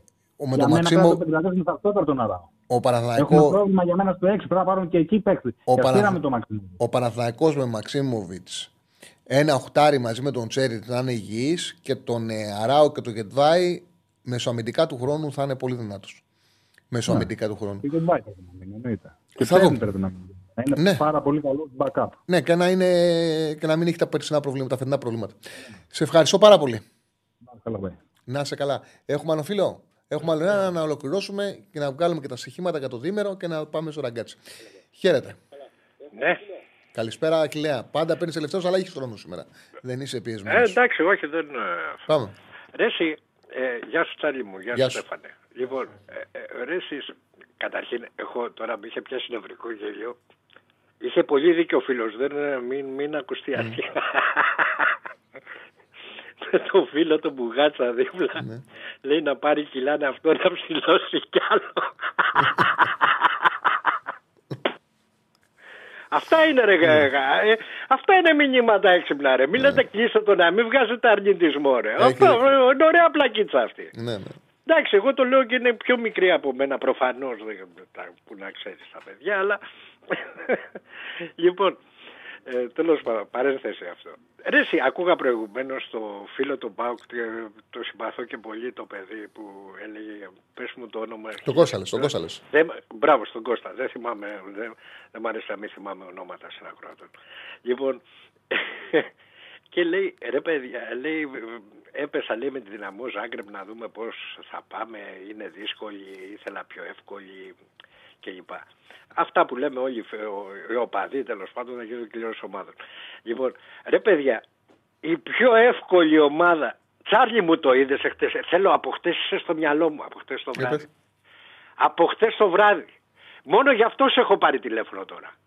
Λοιπόν, ρε φίλε είδες το Άγιαξ Μποντογκλίν; Όχι, δεν το δω, όχι. όχι. Αδελφέ, βάλε, βάλτε Βάλε, ναι. παιδιά και δέστε αυτό το παιχνίδι. Εάν λέτε για το Παναθηναϊκός ΣΠΑΟΚ τέλος πάντων ότι ο, ο Παναθηναϊκός δεν ήταν αρκετά καλός, τέλος δεν ήταν καλός, ο ΠΑΟΚ ε, κυριάρχησε και λοιπά. Και Ήταν πιο ακραίο του Άγιαξ; Παιδιά, δεν υπάρχει. Θα το βάλω, Τσαρλί, εδώ. Τσαρλί, αυτό το παιχνίδι, ε, η Μπόντογκλιντ, ο Γκουαρδιόλα με τη μεγάλη του τετράδα, το 2010, δεν υπάρχει ομάδα που να πάτησε έτσι. Στο λέω, δεν στο λέω καθ' υπερβολή, Έλα, ρε. στο λέω Το ψάχνω. κυριολεκτικά και ενδεχομένως σου λέω λίγα. Ναι, ναι, το πιστεύω. Θα το δω, θα βάλω να δω. θα Σου βάλω να μιλάω δω. τώρα Θα βάλω για να δω. Μπαρτσελώνα του Γκουαρδιόλα που να παίζει Έλα, με ρε. τη Χετάφε. Έλα, ρε. Έλα, ρε. Άκου να δεις. Ε, φίλε, είναι ακραίο αυτό το Ναι, ναι, οποίο ναι, έγινε. ναι, θα το δω, θα το δω. Θα το δω. Είναι ακραίο. Χίλια συγγνώμη, παιδιά, και για το ύφος μου κλπ. Όχι, όχι. Ειλικρινά, Βεβαίως. περίμενα να σε πάρει. Δεν σε έχω ξαναπάρει για τέτοιο λόγο τηλέφωνο ποτέ. Ναι. Και μιλάμε χρόνια. Είναι ακραίο. Και Ναι, επειδή ναι, ναι. ξέρω ότι σ' αρέσει το ποδόσφαιρο και τα παρακολουθείς, ειλικρινά είναι μια ακραία κατάσταση. Δηλαδή, να καταλάβεις ότι ο Άγιαξ κέρδισε το πρώτο του κόρνερ στις καθυστερήσεις. Το πρώτο του κόρνερ, αν σου λέει κάτι αυτό. Ναι, ναι, ναι. Η αντίπαλη ομάδα έχει τέσσερα δοκάρια. Τέσσερα δοκάρια. Έχει κάνει ο Άγιαξ, έχει περάσει τρεις φορές τη σέντρα σε 120 λεπτά και έχει βάλει δύο γκολ εκ των οποίων το ένα είναι normal, το πρώτο, το δεύτερο είναι σκοτωμένο και κατά πάσα πιθανότητα και λάθος θερματοφύλακα. Στο 118. Λέει 25 ευκαιρίες για γκολ έχει, είχε η Μπόντο. Α, μπράβο. 9 ο Άγιαξ. Τι 9? Τι έτσι εννιά; γράφει, έτσι γράφει. Έλα Επικίνδυνες- τώρα, είναι, είναι Ε, ανώμαλος υπά- κάποιος το γράφει και για υπά- συγγνώμη Όχι, κιόλας. όχι, είναι μωρέ από το τέτοιο. Οι επικίνδυνες επιθέσεις λέει Ναι. 123-18. Τι 18 ρε παιδιά. Ε, επικίνδυνες εννοεί ρε παιδί μου ότι πέρασε σε χώρο επίθεση. Δεν χρειάζεται να είναι. Τσάρλι με Επικίνδυνες τις 18 επικίνδυνες επιθέσεις και τις πόσες ευκαιρίες είπε για γκολ; 123 επικίνδυνες πάντως είχε η Μπόντο. Όχι, Δηλαδή όχι, Το όχι. 123-18 είναι Για- τεράστια διαφορά. Για Το τον Άγιαξ. 123-18. Ναι, εντάξει, πέρα από αυτό. Ειλικρινά, εάν δεις το παιχνίδι, θα πεις τι γράφει ο άνθρωπος. Θα γελάς. Ναι, οκ. Εντάξει, βέβαια, δω, θα δω, θα δω, επαγγελματίες θα δω, οι θα δω, άνθρωποι θα δω, τα θα δω, βγάζουν θα με δω. έναν ιδιαίτερο τρόπο. Εντάξει, δεν θέλω Θα δω, να, θα δω. να αυτό. Φίλε, είναι ακραίο. Λοιπόν, Ναι. και επειδή έχω δει τον Άγιαξ, επειδή από περιέργεια έχω, έχω φάει ένα σκάλωμα εγώ, η αλήθεια είναι, από την αρχή της σεζόν, για αυτά που μου λέγανε ας πούμε για τους αντιπάλους του ΑΕΚ. Ε, Ίσως, ίσως είσαι, και- είσαι και ο μοναδικός που έβαλε τα πράγματα τότε στη θέση τους και έπες, παιδιά ο Άγιαξ είναι μεγάλη φανέλα αλλά δεν είναι στα καλά του. Τώρα εντάξει, έλεος. Έτσι. Λοιπόν, ε, και επειδή έχω και παρακολουθώ, δεν νομίζω ότι υπήρχε πιο εύκολη κλήρωση από το, για τον ΠΑΟΚ από τη συγκεκριμένη ομάδα. Τη δυνάμω. Επειδή ήταν στο γκρουπ του ΠΑΟΚ το λέω, θα το λέγα Ναι, εσείς ναι, ναι. και για τον Ολυμπιακό. Λοιπόν, δεν υπάρχει. Ε, Παιδιά, μου κάνει εντύπωση πώς αυτή η ομάδα εχθές ειλικρινά πέρασε αυτή, ε, αυτό το πράγμα. Και, και να σου πω και κάτι για τον τελικό. Ε, κοίταξε να δεις κάτι. Ο τελικός είναι πάρα πολύ σωστό αυτό που λες. Πρέπει να τελειώσει αυτή η χαζομάρα με το, με το που θα γίνει το γήπεδο κλπ. Ο Άκα, ο Άκα με συγκεκριμένη μια ζώνη στη μέση όπως έγιναν τα ντέρμπι τότε τα δικά μας Ακριβώς. κλπ. Θυμάσαι μια ζώνη ιδι- ιδιαίτερα μετά από αυτά που ε, θεσμοθέτησε η κυβέρνηση θα είναι η βούλα της αποτυχίας της να μην γίνει με τουλάχιστον 20 και 20-40 χιλιάδες κόσμο από εδώ και από εκεί το παιχνίδι στο ΆΚΑ.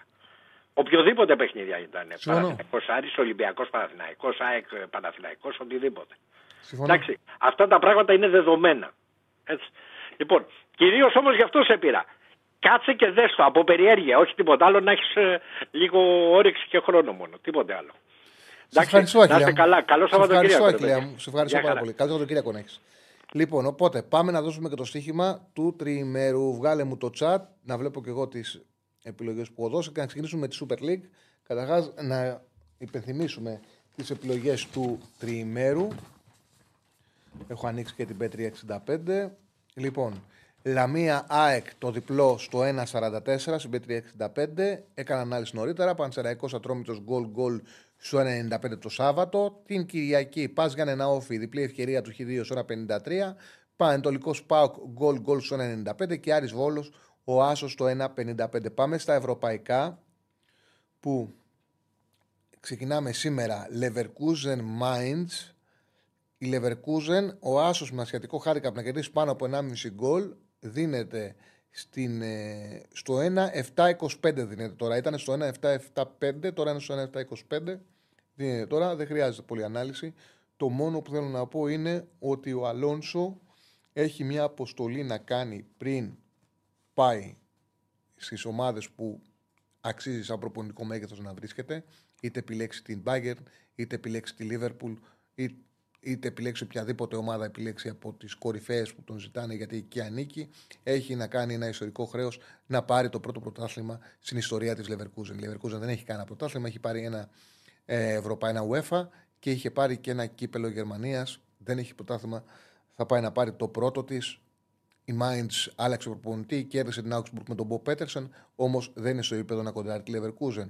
Δεύτερος άσος της Μπολόνια με την Βερόνα. Η Μπολόνια σε μια χρονιά που κανένας από τις ομάδες που διεκδικούν την τετάρτη θέση δεν έχουν αξιοπιστία και δεν είναι καλά, έχει τη δυνατότητα, δείχνει με την εικόνα της ότι μπορεί ακόμα και να κάνει απόλυτη υπέρβαση να βγει τετάρτη. Σίγουρα και με έξοδο στην Ευρώπη, με οποιοδήποτε άλλο εισιτήριο ευχαριστημένοι θα είναι, αλλά το πρωτάθλημα της δίνει αυτή τη δυνατότητα. Έχει τέσσερις συνεχόμενες νίκες, καλή φόρμα και κάτι πολύ σημαντικό, τα υπόλοιπα δύο παιχνίδια είναι δύσκολα. Παίζει με Αταλάντα έξω και Ίντερ μέσα. Αν είναι εκεί στο κόλπο, μετά έρχονται τέσσερα βατά Με έμπολη έξω, Σαλενιτάνα μέσα, Φροζινόν έξω, Μόντσα μέσα. Είναι must win να πάρει την Βερόνα. Θυμίζω, προέρχεται από διπλό στο Ολύμπικο με την Ελάτσιο 1-2. 2-0 έχει κερδίσει η Ροντίνα, 4-0 τη Λέτσε, 4-2 της Σασουόλο σε τρεις συνεχόμενες εντός νίκες πριν πάει και κάνει το μεγάλο διπλό στο Ολύμπικο επί της Λάτσιο που έδειξε ότι μπορεί ακόμα να πάρει και την τετράδα. Λοιπόν, εποχή Γκλάσνερ στην Crystal Palace ήταν στις εξέδρες ο 1 με την Everton. Αναλαμβάνει και κάνει πρεμιέρα με την Μπέρλι. Αβανταδόρικος αντίπαλος να κάνεις πρεμιέρα η Μπέρλι που παίζει επιθετικά, που είναι πολύ soft, υπερβολικά soft. Έχει σχεδόν πέσει. Το πληρωθήκαμε καλά όσοι ακολουθήσατε το μακροχρόνιο στοίχημα που είχαμε δώσει νωρίς για υποβασμό της ε, Μπέρλι. Νομίζω στα μακροχρόνια πήγαμε σε όλα καλά εκτός από το ακριβό της Σεβίλη που ήταν άλλα άλλων. Αυτό ήταν αλαντάλλον, αλλά όλα τα άλλα μακροχρόνια έχουν πάει αρκετά καλά που έχουμε δώσει. Δηλαδή, ή είναι στον αγώνα ή έχουν ξε, ξεχωρίσει, που είχα γράψει στο πετυχό σε κενές ημέρες. Λοιπόν, ένα από αυτά ήταν υποβασμός τη Μπέρλι, σε 3,75-3,80 ήταν τότε. Την είχαν τιμήσει τελείως λάθος στην Μπέρλι. Λοιπόν, ο Άσος της Κρυσtal είναι στο 1,95 με την Μπέρλι. Λοιπόν, και το διπλό της Ατλέτικο Μαδρίτης που πραγματικά μπορεί να μην παίζει ο Γκρισμάν, αλλά στην Αλμερία που δεν έχει νίκη με την Ατλέτικο Μαδρίτης να πρέπει να εξασφαλίσει τετράδα και να έχει την ανάσα της Βιλμπάου από πίσω, στο 1,70 μου φαίνεται μια πάρα πολύ καλά, καλή απόδοση. Δεν βλέπω τον τρόπο η Αλμερία ε, σε τρομερά κακή κατάσταση, χειρότερη ομάδα τη κατηγορίας να κοντράρει την Ατλέτικο. 1,95 ο Άσος Κρυσαλπάλα, 1,70 το διπλό της Αλμερίας. Και έχω δύο κόμπος από Ισπανία, Κάντι Θέλτα, το Χ2 με άντερ 3,5 στο 1 πάει στο 1,57. Είναι χαμηλά το Χ2, αλλά με άντερ 3,5 δηλαδή κάτι θα έχει τη χειρότερη επίθεση κατηγορίας. Η Κάντιθ είναι η χειρότερη ομάδα της Ισπανίας επιθετικά. Έχει βάλει 12 γκολ σε 25 παιχνίδια. Άλλαξε προπονητή, πήρε το Πελεγκρίνο σε 4 μάτς, δεν έχει σκοράρει.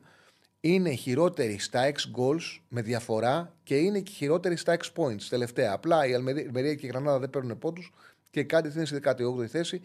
Μείον 3 από τη Θέλτα. Άμα την κερδίσει, βάζει από κάτω. Η Θέλτα δεν είναι για να πέσει. Βάσει των 6 goals είναι για τη 13η θέση. Έπρεπε να έχει 11 πόντους παραπάνω από ό,τι έχει πάρει. Με under, δεν πιστεύω θα μπουν πολλά γκολ. Δεν πιστεύω θα χάσει Θέλτα. Χ2 under 3,5 ώρα 57. Λας Πάλμας στο Σασούνα είναι μια μάχη δεκάδας εδώ πέρα. Με τη Λας Πάλμας να είναι ένα, την Οσασούνα να είναι 11η. Η Οσασούνα έχει πάρει τα δύο τελευταία της παιχνίδια. Είναι ομάδα για, για δεκάδα. Εδώ και με βάση τα 6 points η Οσασούνα έχει πάρει ακριβώς τους πόντους που δικαιούταν. Η Λασπάλμα έχει πάρει 11 πόντους παραπάνω από αυτούς που δικαιούταν βάσει 6 points. Είναι με βάση τα 6 goals η πρώτη τελευταία ομάδα στο πρωτάθλημα. Ε, τα βάνιασε, έφαγε 5 την προηγούμενη αγωνιστική από την Μαδρίτης. Θεωρώ ότι σε αυτή τη ε, μάχη για την για το πρώτο μισό που θέλουν να δραματίσουν και οι δύο ομάδες. Πιο κοντά είναι ο Σασούνα και εδώ δεν βλέπω πολλά γκολ. Και εδώ έχει δύο μάντε 3,5 που είναι στο 1,75 και το διπλό του Σίντερ που πετάει να πάει στο Λέτσε να περάσει. 1,44 το διπλό. Ένα παιχνίδι που πέρσι το είχα δει από το γήπεδο στις καλοκαιρινές μου διακοπές. Είχαν κλείσει τελευταία μέρα με την Λέτσε. Είχα κάνει ένα πάρα πολύ ωραίο ταξίδι. Ταξίδι ζωής, όχι αυτό το καλοκαίρι, το προηγούμενο. Πολύ ωραία. Είχα ξεκινήσει από την Απούλια. Είχα πάει σε όλα τα μέρη, Αλμπερομπέλο, ε, ο Στούνι, όλα από εκεί. Έφυγα μετά Αμάλφι Κόστ, κάναμε και Νάπολη, Σαλέρνο, Αμάλφι, Ποζιτάνο. Περάσαμε και μία κάπρι και επειδή είμαστε τρελαμένοι με την μπάλα, γυρίσαμε και πήγαμε να δούμε και ένα Λέτσε Ιντερ για να φύγουμε, για να επιστρέψουμε. Ήταν ωραίο ταξίδι. Είχε κερδίσει Ιντερ με γκολ στο τέλος και το είχαμε πληρωθεί. Το είχα παίξει γκολ-γκολ. Πανηγυρίσαμε τον γκολ της Λέτσε και μετά βέβαια που μα άρεσε, βάλαμε στο live να βάλει και γκολ η Ιντερ και το έβαλε στο 90 και είμαστε στους λάσου Λέτσε. Και ο μικρός πανηγύρισε έξαλα. Ο Αντρέα Λούι. Για του λέω πανηγύρισε. Ήταν ωραίο ταξίδι. Λοιπόν, του χρόνου θα να πάμε ταξίδι. Αυτά φτάσαμε στο τέλος. Φτάσαμε στο τέλος. Ωραία πήγε η εβδομάδα. Ε, έχουμε αγωνιστικές γεμάτες ποδόσφαιρο. Εβδομάδες γεμάτες ποδόσφαιρο. Πολλά να περιμένουμε. Λοιπόν, εμείς ολοκληρώνουμε. Λοιπόν, πάμε Σαλονίκη. Ακολουθεί ο Ραγκάτσης. Ραγκάτσης και ο Τικάτσι. Χαιρετισμού στα παιδιά. Τα λέμε κανονικά εμείς Δευτέρα στις 5. Μην ξεχνάτε το νέο ραντεβού. Σάββατο στις 4 η ώρα. Ψηλός. Ε, είναι ο ψηλός και ο. Και ο φρουρός. Μπράβο. Ο ψι...